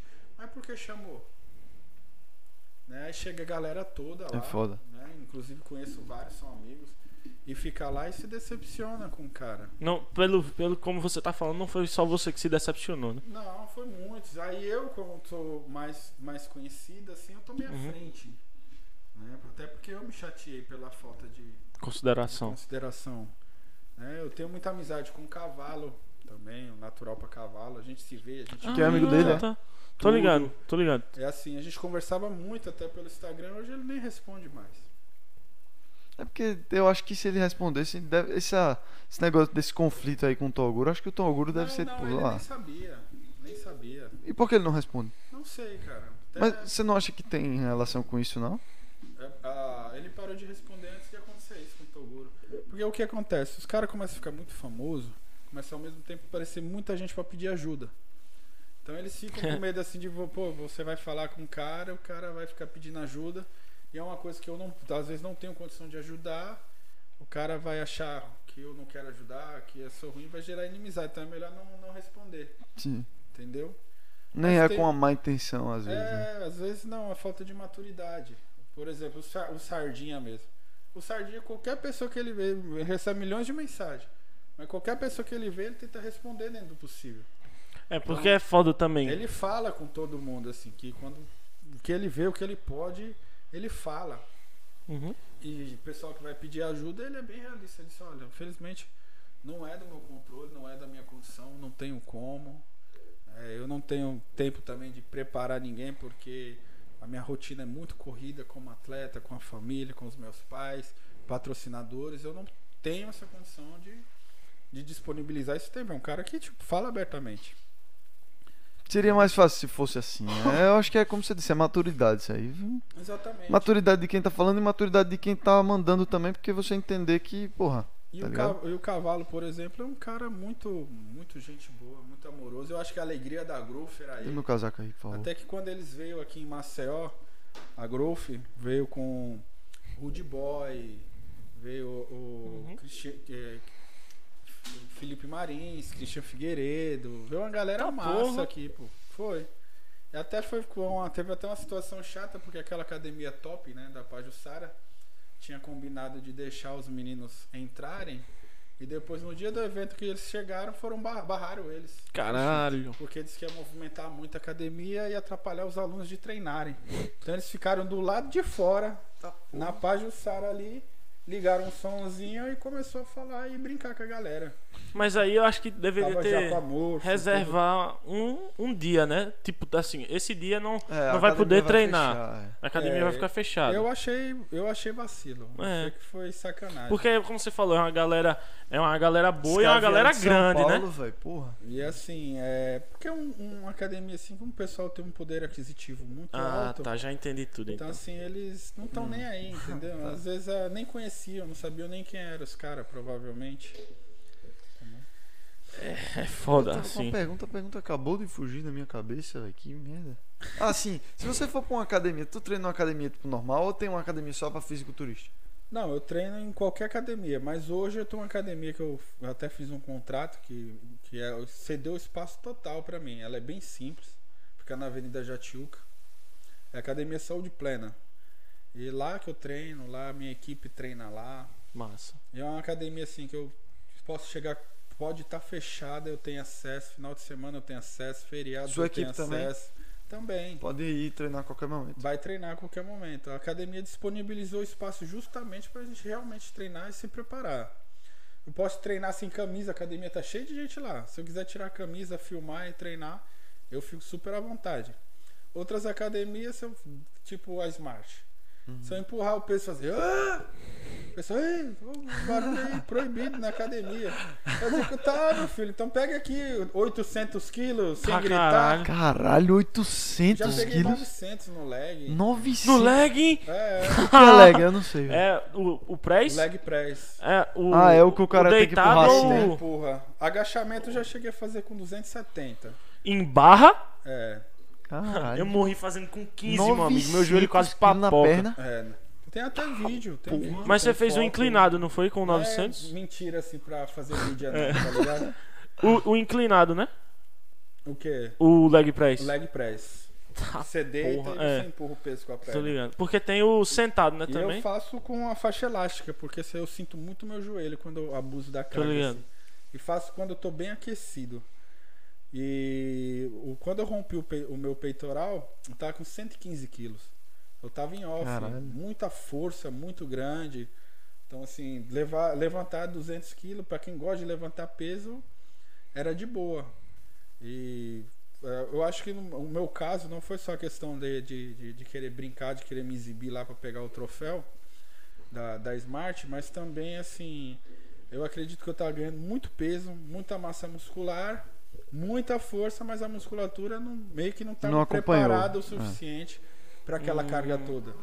O Douglas botou aqui, um dia eu puxei 100 me tremi tudo. Bicho, eu pego 37 já morrendo, No velho. leg Ô, press? Não sei não qual é. Agora, depois da lesão, e eu tive a lesão e começou a pandemia em seguida. Então eu não consegui fazer a cirurgia no momento que precisava. Eu passei um ano Caralho. vendo o meu úmero. Caralho. Do- do- do meu Caralho. Você passou um ano com a lesão. Com a lesão. Porque não tinha médico pra E treinava operar, com a lesão? Passava, treinava com a lesão. Caralho. Passava as cirurgias assim pra eles eram canceladas, era só cirurgias de emergência Putz, na mano. pandemia. Então assim, a pandemia toda eu tive que me reinventar, tive que fazer inúmeras coisas no meio da pandemia. Por conta da lesão, muitos patrocinadores acharam que eu não ia voltar e me abandonaram. Caralho. Caralho. Foi. E hoje todos esses patrocinadores que você falou aqui já já estão com você? É, de que alguns quiseram voltar e eu não quis. Sim. É, O único que voltou da, da época foi a Regatas Cavadas, que é a RC Clout, porque a- em meio à pandemia a fábrica fechou também. É, aí é. Não foi uma coisa de, Não de, foi- tipo, não, o B-Boy Sim. não voltar mais, então não vou apoiar. Aham. E aí Foi realmente um caso que deu pra entender, né? deu pra entender, mas os outros não. Os outros realmente, tipo, ah, ele começou a se destacar nacionalmente, a gente começou a empurrar, mas ali agora ele não volta mais. E muitos atletas achou que isso ia acontecer. Aqui em Alagoas teve cara falando que eu era irresponsável, B-boy já era. E muitas Cara, tu já recebeu muita crítica, bicho. Muito Pô, até hoje. Tu nunca deu em ninguém, não? Não, a minha, a minha resposta é, é, é, é- é mostrar o contrário do que eles querem que eu seja. Então, se a pessoa fala mal, eu mostro mais bem ainda. Se a pessoa fala que eu não vou conseguir, eu vou lá e ganho. Mostro o resultado Ah, né, é. na É competição. É como diz na Bíblia, né? Se derem essa- uma- um tapa na tua cara, mostra o outro lado. Exatamente. E essas duas competições ainda que eu vou ter agora é o meu retorno. Da lesão muita- do peito? Da, da lesão do peitoral. Ainda Vai começar agora, não, não tinha retornado O ainda. próximo Quando é dia o- 21, dia 22 de 21? agosto. E assim, é, é uma forma também de passar na cara de quem É, com certeza. de quem ah, desacreditou, achou que eu não ia voltar e que o b-boy já era, entendeu? É, essa lesão também foi muito bom para mim aprender a me reinventar, tanto no treinando como foi uma para fortalecer ainda mais o meu trabalho como treinador.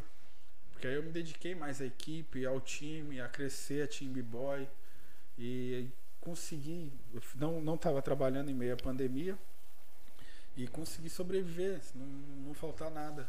Todos os meus atletas se prepararam super bem na pandemia, apresentaram resultados incríveis. Quanto a grande maioria ficou só em casa comendo e engordando, né? Puta merda. Isso aqui foi um exemplo contrário, né? Foi mesmo. Eu Começou comecei a bicho academia. era gordo, hoje ele tá bem mais magro. É, eu tô. Perdi mais de 10 quilos aí na pandemia. Foi bacana. Ao contrário da grande É, maioria. ao ao contrário da grande grande maioria. Oxe, Eu, eu comia, comia, comia e só ficava mais magro, velho. Saí da pandemia era mais magro que tô agora. O Douglas botou aqui, leg press, acho que ele botou pag press, mas deve ser É, leg leg- press. deve ser Eu me leg. matava com esse 100 daí, cheguei até os 150, mas deixei de ir pra academia. Porra, 150, você é um guerreiro, meu amigo, no leg press. Eu, meu Porra, joelho dá não. 900, velho, caralho. É Eu- muita- eu- é, mas ali também aquela, aquele leg da, da Smart é um leg muito grande. É. É muito grande e ele não é aquele leg que ele joga o peso todo em cima de você. Ele é, ele é, ele é bem inclinado. Então É. a carga ele não vem de cima, né? Você só faz empurrar. Então é um pouco mais fácil. Até porque eu achava ele leve, por isso que eu colocava tanto peso. Mas normalmente num treino normal tu botava 900, Mas tem leg que se eu for pôr 900 eu não tiro do lugar. Né? Ah, que tá. é normal, né, velho? Entendeu? Tá porra. Porque o, o Coleman mesmo ele treinava com 1.100 quilos. Ele botou aqui que deve ser o de 45 graus da É esse mesmo. É, 45. Não, mas não é aquele sentadinho com os pezinhos, não. As pastilhas não. Botava peso mesmo. Jogava As pesos anilhas, pô. assim. Não, eu As tô anilhas. ligado qual é, eu sei Tá- qual é. tá Já vi esse aí. Porra, eu pego Caralho. 70 no leg press, meu amigo, e meu joelho E já não assim, deixa. Eu nem É. faço esse. E a gente que, que treina há muitos anos também, é, fica mais fácil, porque fica, é uma, uma mistura de técnica e força. Pessoal que vai só na força sem técnica se lesiona. Se for só na técnica e não tiver força, não tira o, É, não tira do nada lugar. do lugar. É. Isso é, e assim, de início, na- as primeiras repetições, você não pode descer tudo de uma vez. Porque você não está totalmente aquecido, Tem que ir a devagar. musculatura não está totalmente preparada. Principalmente, eu acho que. Não sei, posso Se estar dizendo uma grande na besteira. amplitude máxima, É. você fica travado ali, pô. Acho que principalmente os exercícios de perna, né? Que, que são que doem mais na hora de fazer. Eu, eu, na verdade, é o que eu mais gosto, perna. É, por isso que ele Eu- é assim, Eu né? mais gosto de perna e treino de dorsal. E É dorsal eu acho massa. Dorsal é um, é um grupo muscular que eu tenho muito grande, mas não tem tanta, tanto corte, tanta separação muscular, Uhum. que é onde eu tenho mais dificuldade. Tá, eu acredito que o meu, minha melhor dorsal vou apresentar agora nessas competições. Que massa. Tu gosta mais da parte do treino, de estar lá treinando, ou você prefere o resultado? Tipo, o negócio do fisiculturismo mesmo, de estar. Cara, é, eu, pra ter o resultado tem que ter o treino. É, né? mas você, tipo, você se sente melhor quando você tá no resultado ou quando você tá no treino lá? Acho que no Eu- resultado. nos dois, mas assim, é, eu me sinto melhor quando eu tô condicionado. Ah, eu tá. tô com Uhum. o físico, tipo, definido. Eu não gosto de- do, do off, porque quando meu físico começa a embaçar, eu já começo a me sentir gordinho. Já começa a ficar Se sentir Aí inchado, já né? se cobra pra caralho, é foda. Meio chateado. Na quarentena, como foi isso aí? Na pandemia? Perdeu o, o shape? Na pandemia, não, perdi não, pior que não. E aí eu Mesmo tava- lesionado, velho. Conseguiu treinar em casa? Porra. De, boa? Eu, eu treinei clandestinamente aí nas academias. Olha aí a diferença do cara ser físico. Na academia fechada lá e eu lá dentro. treinando. Tem a cópia da chave tá no bolso É, aí.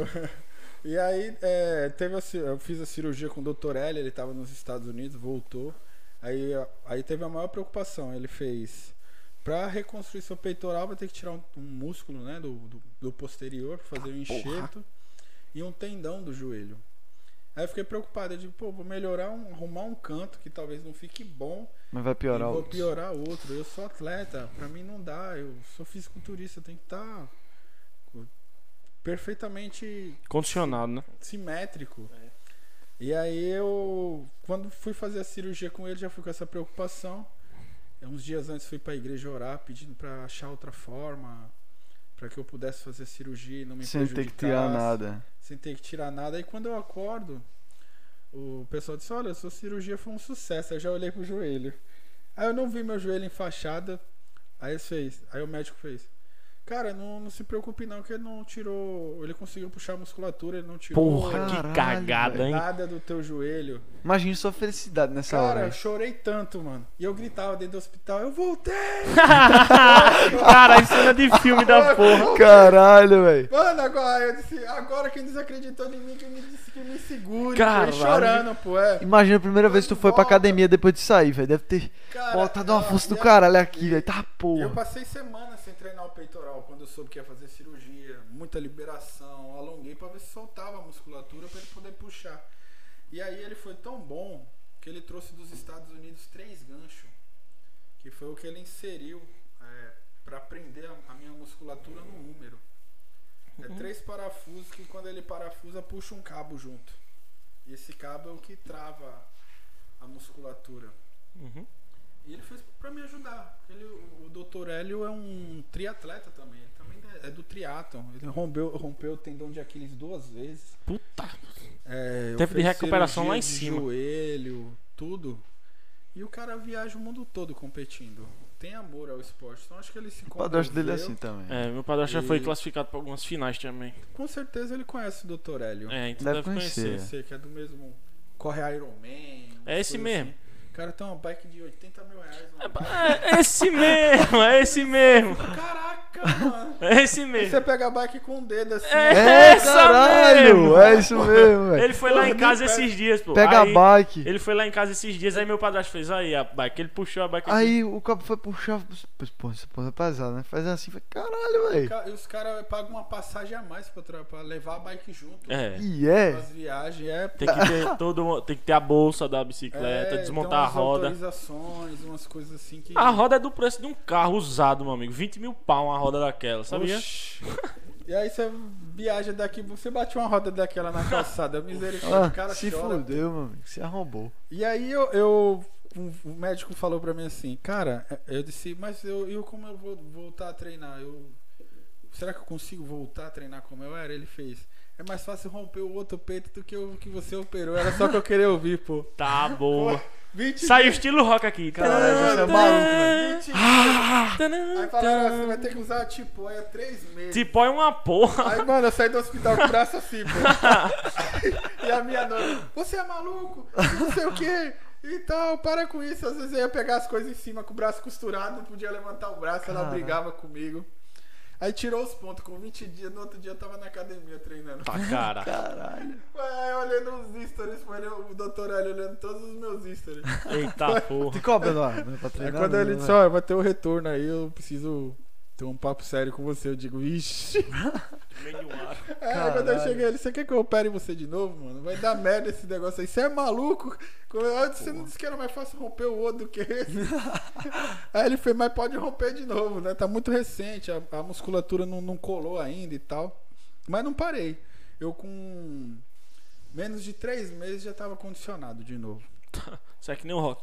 É, Saiu maluco com aqui. umas limitações. Eu voltei, inclusive, porra! Cara, Vamos! lembrei do rock pra caralho agora aí. terapia, fazer fisioterapia e treinava. E um Fisioterapia é coisa, foda. Alongar.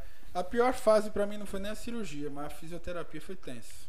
É, é É complexo. dor e o tempo inteiro. Forçação do músculo ali. Sofre, é assim. E a cicatriz que tá sensível, que bote as coisas em cima, esfrega e puxa. E você xinga. Xinga o fisioterapeuta, xinga a mãe dele, xinga todo mundo. Com vontade de dar no fisioterapeuta, você ficou, não Rapaz, ficou, bichinho de fisioterapeuta, velho. Caralho. E, eu, e o, meu, e o meu físio ele é muito bom. Ele acho meu, de Alagoas. É de não for- atleta ele? Ele é Pô, fisioterapeuta esportivo, só trabalha com atleta. Sim. A maioria dos jogadores do CSA é, é atleta Toma. dele. Então ele nunca pegou um bodybuilder. Era o sonho dele pegar um bodybuilder para trabalhar. E ele fez o, o curso de fisioterapia assim, de liberação com o Alan, que é o cara que faz a liberação do do Rude Boy, Tá, do daquele atleta que todo mundo tá botando fé nele da Classic Ramon Ramon Dino, Dino, né? Ele subiu comigo no Olímpia de 2018. Cara, o, o Tu já foi é campeão muito de quê? grande. Eu ia perguntar isso. Qual é tu, tu ia falar naquela hora?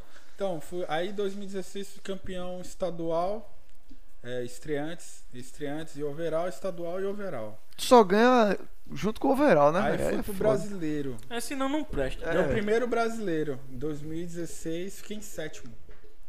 Que foi uma coisa também que, tipo, nenhum alagoano não chegou nem a, a Uhum. passar, a chegar no- na final, assim, de competir. Briguei muito com os atletas do primeiro call-out, mas não Obrigado. sei o que rolou, porque minha, meu rosto não era conhecido. Depois me jogaram pro segundo. Uhum. Segundo call-out já é tipo do sétimo ao, ao- em diante, né? Uhum. E os seis primeiros são os top 1, top 2, os, os, campe... os primeiros lugares. Aí fui top 7. E esse, esse, esse brasileiro foi muito difícil também, foi muito marcante, porque quando eu cheguei em São Paulo, um- uma pessoa falou que tinha pago o hotel, tudo. Quando eu cheguei lá, não tinha pago. Caralho. Foi. Que merda da porra. chuva e frio. E aí eu fiquei escondido no hotel, no quarto do presidente da federação, que ele ficou com dó, pô. Disse, não, fica aí no hotel, só que dormi, Caralho, na tua trajetória teve muito dormi filho da no puta, velho. chão, cara. Tá Dormi no chão. porra, velho. Voltei com pneumonia. Eita porra! Foi. Quase que eu não voltava porque lá minha garganta começou a sangrar, comecei a ficar muito mal, fui pro hospital Meu amigo. e vim muito mal pra cá. Não queriam deixar eu viajar, eu disse, não, tem que ir embora. não Aí quando se curou, eu voltar." voltei de novo. Foi. Aí vim pra cá e fiquei 15 dias de cama. Tá, merda. Foi duas semanas assim, me recuperando muito mal. E aí teve. Fui competir o, o campeonato estadual de 2017. Eu fui injustiçado porque o cara que ganhou, a família dele tava patrocinando um evento. Aí, é Aí foda. é foda. Aí é Foi, foda. assim, foi uma coisa assim, absurdamente ali, que qualquer pessoa que mesmo não entende do, do esporte. Só precisa ia falar isso aí. É, e só precisa. Eu até eu fiquei satisfeito porque as pessoas ali viram, já foi o suficiente. Ah, é Não verdade. precisei ficar debatendo nem nada. Só que eu cheguei no particular e falei com o presidente da federação a minha indignação. E aí ele ficou com raiva e não, tipo, percebi que começou a dificultar as coisas pra mim, aí me afastei. Em 2017. Aí em seguida a NPC chegou no Brasil, que é o, o Desses campeonatos grandes que tu falou. Ho- Hoje são tudo eles, porque antiga, a federação IFBB dividiu. Porque a, a IFBB tinha uns caras que queriam prender os atletas, era só grana, não deixava os atletas se tornarem profissionais, não facilitava para eles competir nos Estados Unidos. Então, assim, teve uma treta lá no Olímpia de 2017 e a galera Foi 2017 ou 18, acredito que foi 2017. Aí dividiu, ficou dividida. Aí o Arnold de Austrália ficou para um lado da FBB, tudo até chegar e a NPC ficar com tudo. Quando chegou aqui, eu disse: quero saber mais nada de, de FBB, vou para NPC. Aí fiz uma competição no, aqui no, em Alagoas, Uhum. da WPBF, um interiorano, que eu fiz porque eu queria ver a galera, queria competir de volta no estádio, eu tava muito tempo distante. Aí fui overall nessa. nesse interiorano, fui campeão em overall. Aí o presidente da federação disse: Olha, pra voltar vai ter que ter doping, tá banido, que não sei o que. Hoje é NPC. Caralho. Vai É, ter que ter pô. doping, caralho. Foi, já pro cara não voltar. pô. Sim. Aí fui pro primeiro Muscle Contest do Brasil em 2018. Foi Mansão da São Mansão. Maromba? Oi? Da Mansão Maromba? Não, Muscle Contest. Ah. É, uma, é um campeonato, um dos maiores campeonatos do, do fisiculturismo atual. E aí eu fui no, no, no Muscle Contest Nacional 2018. Aí tava lá o Felipe Franco, foi quando ele competiu com o Diogo Montenegro, ele perdeu, teve aquela Caralho. coisa toda. E tu Aí- ficou em que lugar? Eu não classifiquei. Não classifiquei. Eu, eu tava excelente, até o Sardinha falou, não sei como você. Ele foi mestre de cerimônias, apresentou o evento, disse, não sei como você não entrou, porque seu físico estava excelente. É, Aí eu disse, olha, eu também não sei, mas vamos ver na próxima, né?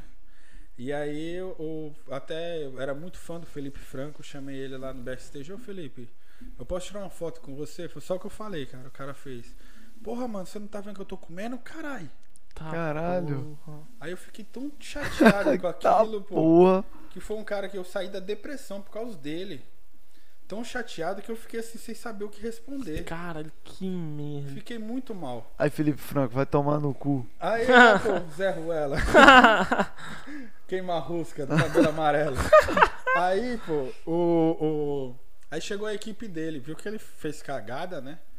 Chegou a equipe dele, vai lá, mano, ele tá te chamando, não sei o que e tal. Eu digo, não, não vou mais não. É menina, vai, mano, deixa pra lá. Vai, vamos ver o que, que é. Às vezes o cara tá estressado, né? Dieta. Aí foi lá, ele fez, e aí, qual é o teu nome? Eu disse, ó, eu sou b-boy lá de Maceió.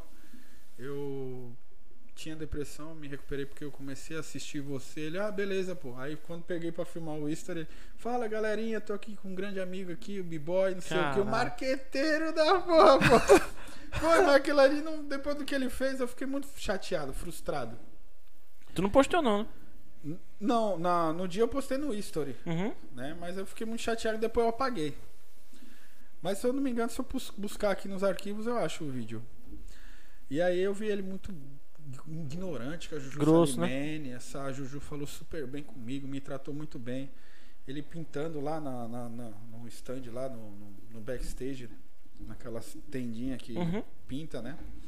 Ele todo nervoso, sabe? Eu acho que ele tá muita pressão em cima dele. Brasil, né? Vou competir numa competição profissional no Brasil.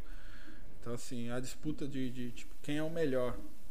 Aí o Diogo Montenegro ganhou, pô. E o Diogo fala comigo, brinca, assim. Não temos amizade nenhuma. Talvez se ele me vê, ele me reconheça, mas não sabe o meu nome. Uhum. Sim. E fiquei muito feliz. Qual é cara. teu nome, hein, velho? É, Fiquei- meu nome é Até Narciso. agora eu não sei seu nome. Mas todo mundo conhece por B-Boy. Sim. E aí fiquei muito feliz, porque é um cara também que pisa, tá sempre aqui em Maceió, o Diogo. Tava sobrecarregado, ele Fala mandou do. todo mundo. Do, do cara. Qual é o nome do outro cara? Felipe Franco. Felipe Franco. É, devia estar tenso pra caralho ele podia, também. tá poderia estar. né? Eu acredito que sim. Pressão da porra. É. Porque ele ganhava, ele ganhava, né? Mas, ele perdeu mas mesmo assim, eu acho que educação. É, com não- certeza. Entendeu? Com certeza. E é muitos atletas lá, a maioria de todos que eu conheci lá, nenhum gosta dele. Tá porra, É. tu deve ter ficado decepcionado dos pra caralho, atletas. né? Fiquei muito, até comentei pro Sardinha. Eu fui falar com o Sardinha, chegar fui falar com ele com os olhos cheios de lágrimas, pô. O cara tirou da depressão, é foda. Foda. né? É, aí o Sardinha fez, mano, deixa pra lá, ele é muito gente boa e tal. Eu disse, cara, você é o, o referência, claro que vai ser gente boa com você, né? Ele, não, mas é muita pressão, deixa pra lá. E o cara veio de zero carbo há vários dias, na hora que você foi comer, tu chamou ele.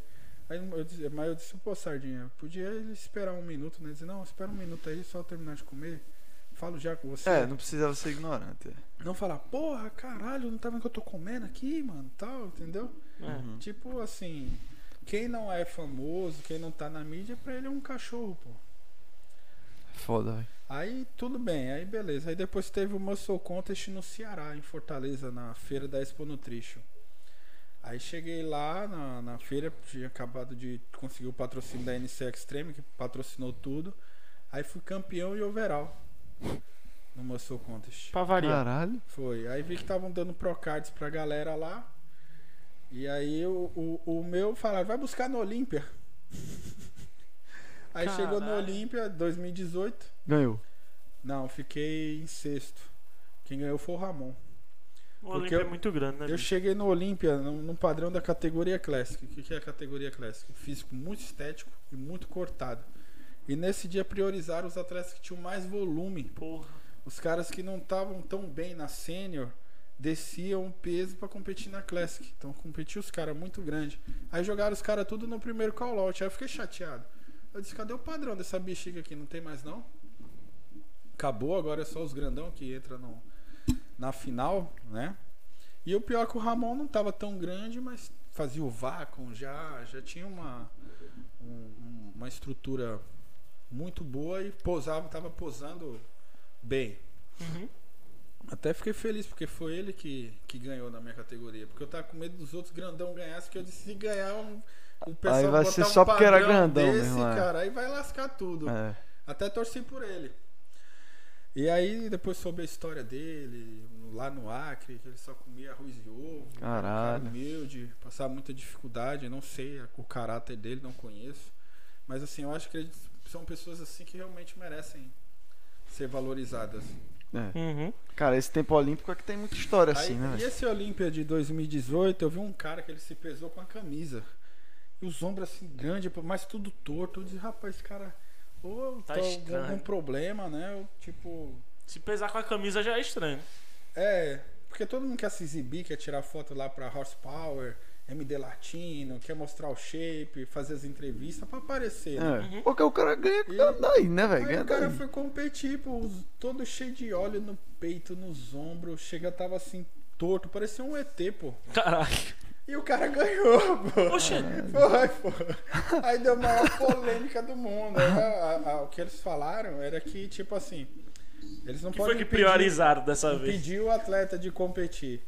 E tipo assim, como não tinha atletas melhores, aí assim, o que tinha que ser era aquele, colocaram. Mas eu digo, pô, não tinha atleta melhor, eu botava até um gordinho no lugar pô, né? Porque o cara tá totalmente fora do, do que é o esporte ali, do padrão, né? Do que tem que ser. E como é que funciona uma competição de fisiculturismo? Tipo, o, como é que funciona? Tipo, Tem levantando poses, peso pô, e não tal, pose, como é? Não, é, fisiculturismo não é. Não é levantamento de peso. Não é levantamento de peso. É você construir um físico estético, harmonioso dentro do padrão da categoria que você se encaixa. É pra você mostrar seu corpo de mostrar todas o as. físico. Então é tipo um Por isso que desfile, assim. Poses. É mais ou menos. Sim. Você faz de sunga, né? É, é, o melhor, é, é uma disputa ali para eles analisarem e escolherem, na opinião deles, o o melhor, Melhor físico. corpo. é. E nisso, pra não, não. Então é só estético, né? É só estético. Sim. Pra não perder assim, uma linha, uma regra, eles, eles criam padrões. Uhum. para as categorias, para as categorias ficarem mais justas, né, na questão de, de julgamento. E aí, 2019, fui pro Arnold. O primeiro Caralho. Arnold que foi o- justamente o Arnold South America, Uhum. que é de todos os Arnolds foi o maior. Cara, só de você competir nesse aí já deve ter sido muito foda. É mesmo. Cara, pra mim foi magnífico. Fiquei em quarto. Porra! Overall? Foi na- no, no Arnold fiquei em quarto lugar. Overall? Não. Não, pô, overall é quando ele categoria. ganha, ele é a categoria. É, o overall é quando eu ganho a minha categoria E vou é o melhor de todos. contra os campeões de outras categorias. Ah, tá. Ficou em quarto na sua Fiquei em categoria. quarto, subi, fiquei competindo na, na- pelo, pelo título contra o Zancanelli e mais dois atletas. E onde era esse aí? São Paulo. Hum. E o Zancanelli, o Gabriel Zancanelli, que foi o campeão. Foi- pegou o Procard lá, foi campeão na, na categoria dele. Foi overall, pegou o Procard. Caralho, o cara ganhar um bicho desse aí, o cara é muito e foda. foi o jus- E foi o primeiro brasileiro a se classificar para o Mr. Olímpia. Se classificou recentemente, há umas três semanas. Tá, porra. E já conheci o Zancanelli, já tinha subido com Gente ele boa? duas vezes. Gente boa. Gente boa, só, eu só achei uma assim, não- não- na realidade não mostra, mas no backstage eu achava, eu achei ele um pouco ignorante com o Júlio Balestrin. Esse é famoso, né? Eu já ouvi esse nome. é treinador da Max. Sim. Tipo, ele dizia. Ele, o Júlio Balestrin chamava ele, acho que pra filmar, analisar alguma pose, alguma coisa. Ele, porra, esse retardado de novo me chamando. Entendeu? Assim, é coisas que, tipo, não. não na, na TV, na, nos vídeos. Não mostra. Não, não coisa, mostra, é foda. não mostra a realidade ali como é. Só isso assim que eu fiquei um pouco meio tipo, né? Que estranho, né? E quando ele ganhou o Arnold, ele saiu da Max. Entrou na integral, porque aí eu vi ele declarando lá no- na, na rede social dele que é, mostrou que falavam que ele não trabalhava, que ele não mostrava resultado. Ele fez, cara, eu saí do meu estado, fui para outro estado, treinei, me preparei, fui campeão e peguei o Procard. Não onde foi que eu não trabalhei. É. É. Porque, tipo Ele é de assim, onde? Ele é de que estado? Se eu não me engano, é. Minas. Minas, é Uhum. isso mesmo. E assim, é. Eu acho que essas marcas, eles não querem que você só treine, mas quer que você divulgue a marca, É. os suplementos, participe Porque de, eles estão te de patrocinando pra você mostrar. é. Fazem uns comerciais, não é só se chegar, treinar e ganhar o título, né? É. Tem que se vender também. Aí eu também entendi um pouco o lado do, do Júlio. Só que o Júlio é um cara muito maduro, não não se expôs, não falou nada, e aí o Zancanelli migrou pra, pra integral. Eu acho que ele se deu bem na integral, porque a galera, então, ele dá pra ver que ele tá bem é, integrado ali, né? Uhum. Sim. Tá bem apoiado ali na, com eles. A gente não sabe o que rola por trás, o que pode acontecer, porque todos esses, esses grupos, esses atletas, a gente acha que é mil maravilhas, que é tudo unido ali, mas sempre rola muita picuinha, muita falsidade. Por trás das câmeras, né, velho? Deve ter uma É. falsidade pra Mas caralho. na velho. frente das câmeras é novelinha. Tá que Ah. É pariu, velho. novelinha, é. A realidade é essa. E assim. Eu acho que esse meio teu é muito assim, tá ligado? E eu acho que é por isso que tu é tão criticado. É o que eu. Tipo, é o. A minha conclusão disso tudo. É tipo assim, porra, tu é um cara. Eu senti que você é um cara muito. Tranquilo, sincero, né? tá ligado? Você é um cara muito. É o que você é e chega aqui, conta a tua história, não tem problema com isso, tá ligado? E tipo, mostra que toda a tua trajetória vieram um cara veio dar em você e você sempre foi, tipo, foco, tá ligado? Vamos fazer o certo, Exatamente. fazer o meu aqui. E não vou humilhar ninguém, não vou passar por cima de ninguém, eu vou só fazer o meu, tá ligado? Você é um cara muito centrado, muito sincero e, e eu acho que esse meio ele é meio que perverso demais pra isso aí, tá ligado? Por isso que você leva tanta porrada. É um pouco. E assim. Tem essa. é, uma disputa assim de, de treinador com treinador, quem tem o melhor atleta, quem não tem, e aí um coloca um defeito no outro, aí se você é de um grupo, o outro já não gosta de você, sem nem mesmo falar com você, sem nem mesmo te conhecer. Eu trabalhei um tempo, hoje eu tô terminando a minha faculdade, mas eu teve um tempo que eu, que eu não Fazer tinha de educação onde física? tirar. Tô fazendo educação física. Tô fazendo onde? Na Uni- Unicef, eu tava na Estácio e fui pra Unicef. Uhum. Uhum. A Estácio estava deixando muito a desejar comigo. E aí, muita coisa desorganizada. E aí eu, eu comecei a trabalhar como personal, só que assim, eu tava estudando. Uhum. E assim, comecei a ter muito aluno, tinha pessoas que queriam treinar comigo, não, eu treino no horário de fulano, não tem problema, às vezes três, quatro alunos no mesmo horário. Caralho. Tá porra. Foi aí quando eu disse a minha vida começou a melhorar, agora eu vou pagar um plano de saúde pro meu filho. Eu vou parar de andar debaixo de sol, porque eu saía da, da Avenida Jatiuca a pé até a Pajussara aqui e voltava duas, Boa. três vezes no dia. Caralho. E o meu foco na minha cabeça, tô muito cansado, eu não vou aguentar mais, é cardio. É cardio, foda-se, é cardio. É cardio. É cardio é foda, É, esse é um é, jeito era, bom, né? Era um jeito que eu pensava assim de poder É cardio, é pra poder. cardio, é. E debaixo Porra, de sol, cara, é essas manchas assim que tem nos meus olhos aqui, foi o sol que eu levava direto. Pô. Caralho. Cara, agora que eu tô vendo. Eu tinha mostrou. visto, eu tinha todo, percebido. Tinha mostrado, todo, não. muito sol. Percebi, E não. eu, e eu me desgastava muito porque eu era o único pilar da família.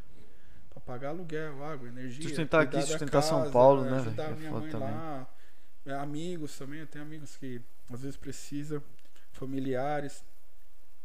Eu sempre fui um cara que sempre quis ser o herói da família. E assim, por mais que eu tenha passado é, dificuldades, eu acredito que uma hora Deus vai, vai me abrir uma porta e vai acontecer porque eu sempre venho fazendo a minha parte. Você tá honrando a Deus, Deus vai te honrar. A gente É, já falou aqui É com isso alguns que eu convidados que. acredito. Eu acredito muito nisso. É. E aí, é, o CREF foi atrás de mim junto com o SBT lá e a polícia. E a polícia? Foi, foi, porque eu tava um cara muito na mídia, com muito aluno. Por mais que eu estivesse estudando, eu ainda não era formado, não tava na legalidade, por mais que eu tenha Puta que pariu. conhecimento.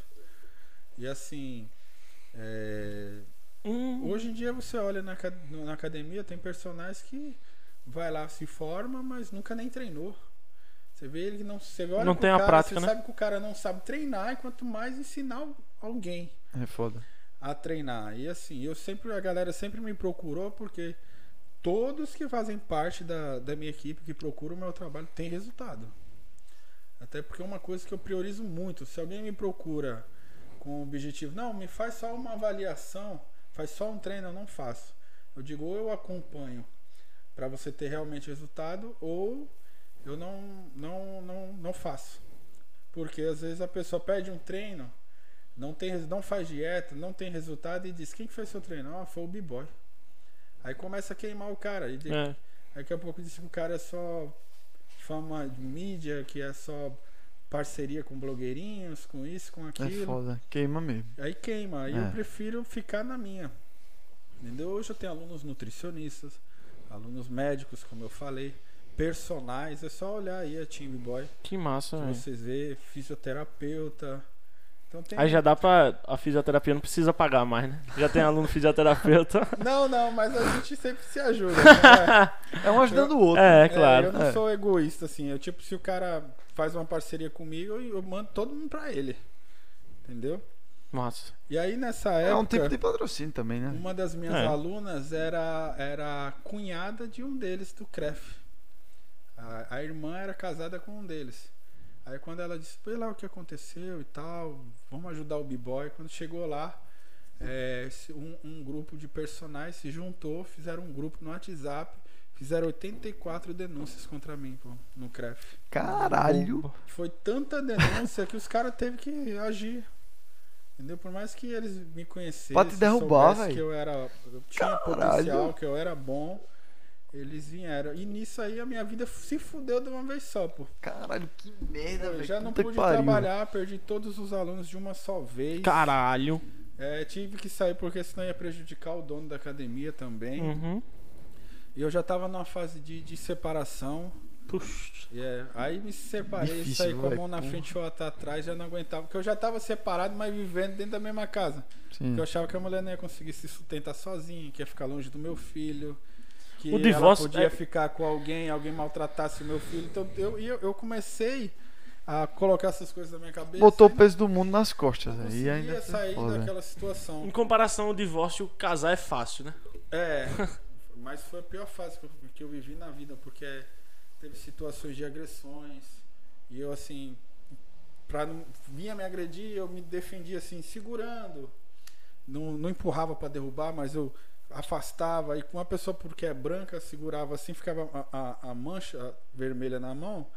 É, tava com tava com raiva de mim e insinuava que eu tinha agredido. Então imagine a situação, É foda, velho. o que eu passei. Porra.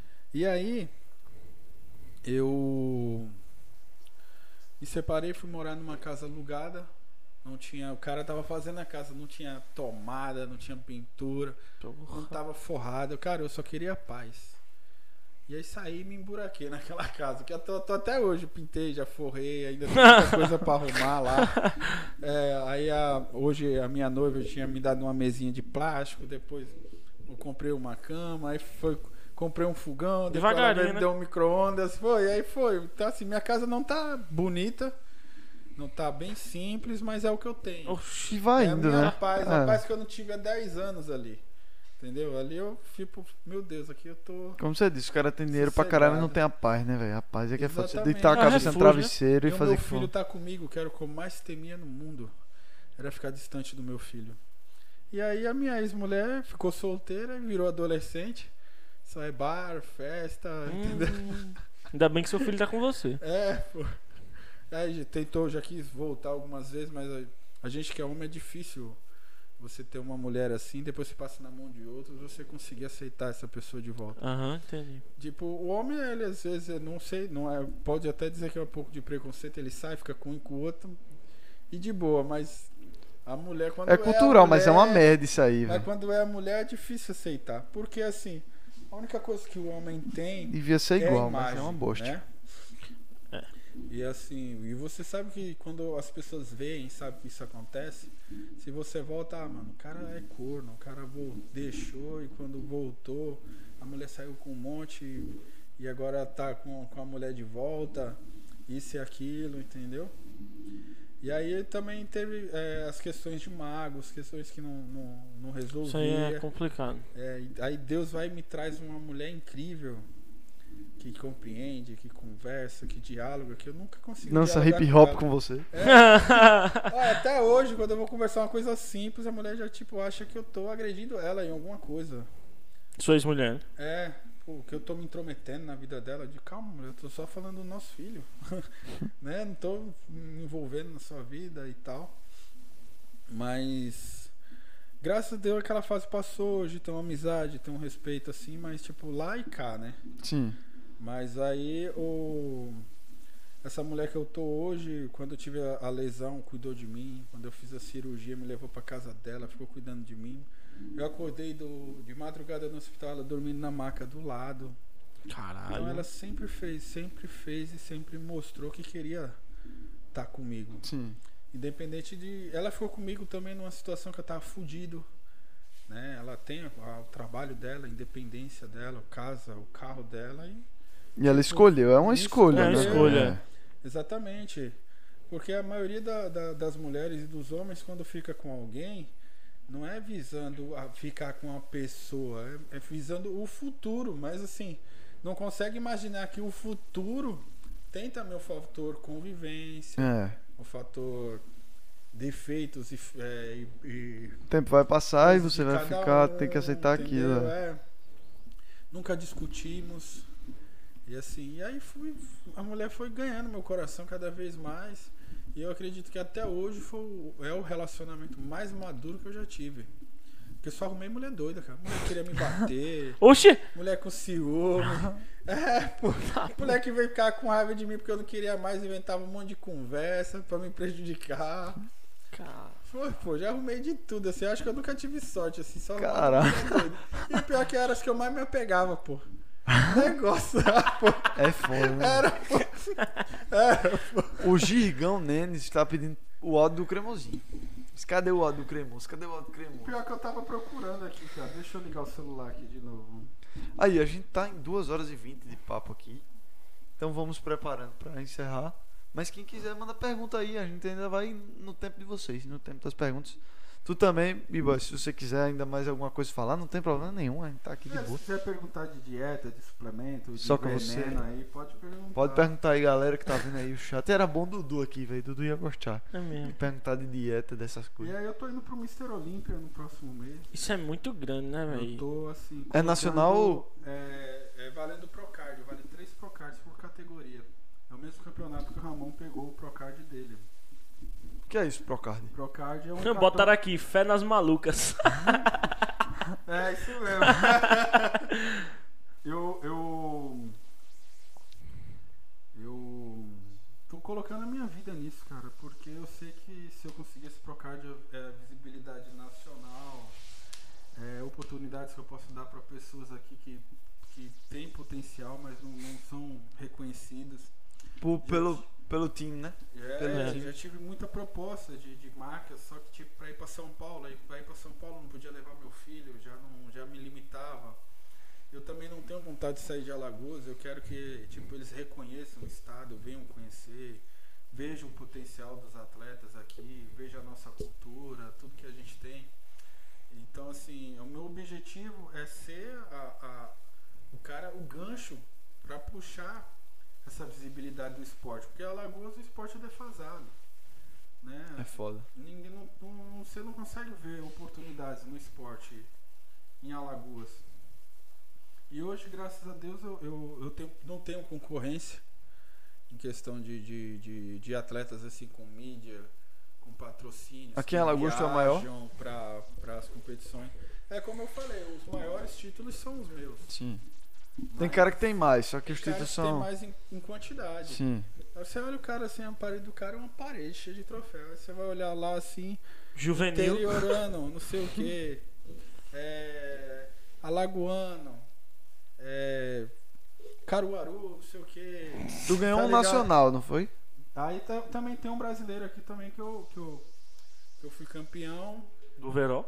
Não, fui só da, Da tua categoria. Da minha categoria. E o E Mundial? Teve um outro que teve aqui também no- em Alagoas que eu fiquei em segundo.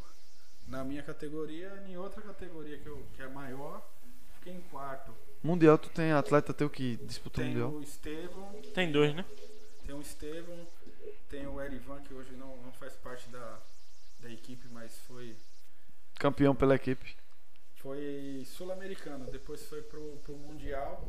Aí ele escolheu outro treinador lá, mas parece que foi top 7. Mas o trabalho foi meu. Sim. O trabalho de uma semana Você que outra. ergueu, né, velho? E era um cara que ninguém acreditava, pô. O pessoal até mangava dele, porque subia gordinho, ele não sabia se preparar, sempre foi um cara muito humilde. Então eu resolvi dar a mão. Então na minha mão ele foi campeão estadual, overall, norte nordeste, overall brasileiro. Tá o cara, porra. O verão brasileiro é foda, o cara arregaçou, pô.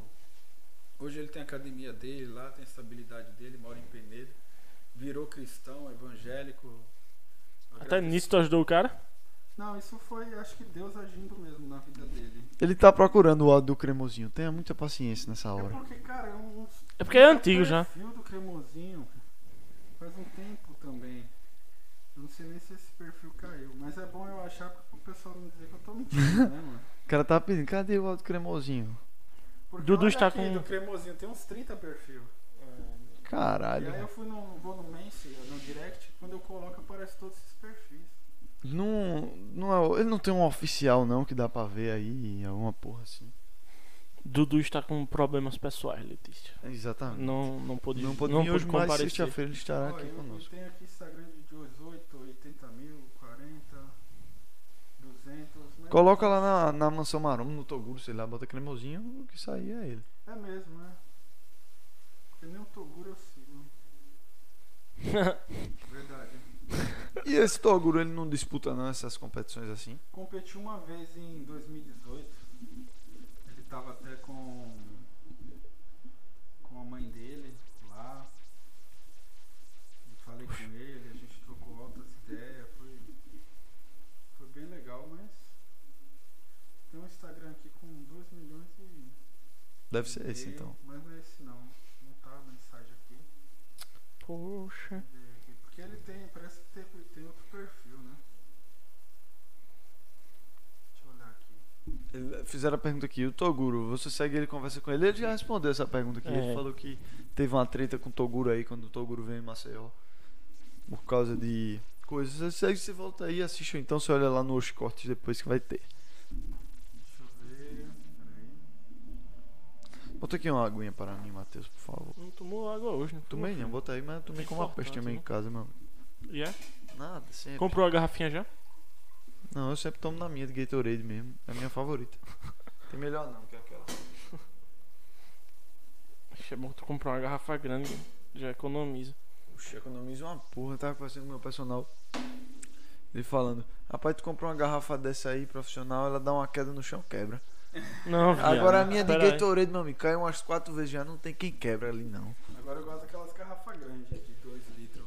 É. Dois litros? É boa, é boa pra caralho. Dois aquela litros é garrafa. foda, velho. Tem uma garrafinha. É Cara, uma forma que eu uso também muito pra contar a minha água. eu tenho, eu tenho uma dessa e eu tenho uma de 700ml. Eu gosto demais dessa de 700. Tô tomando água que só o caralho agora. Acho, eu acho que faz bem, né, velho? É bom. Tomando água É, pra caralho. Ó, estão falando que tá abaixo do teu microfone, retenção. Bota mais. Ajeita ele aqui, só faz ele. Bota mais perto da tua boca, isso. Tá ruim o áudio? Tava Melhorou? baixo. Aí, agora Tava deve ter baixo. melhorado. Rapaz, cadê, viu? Tô descendo. Melhorou. Boa. Tô descendo aqui no Instagram do. Do. Toguro aqui.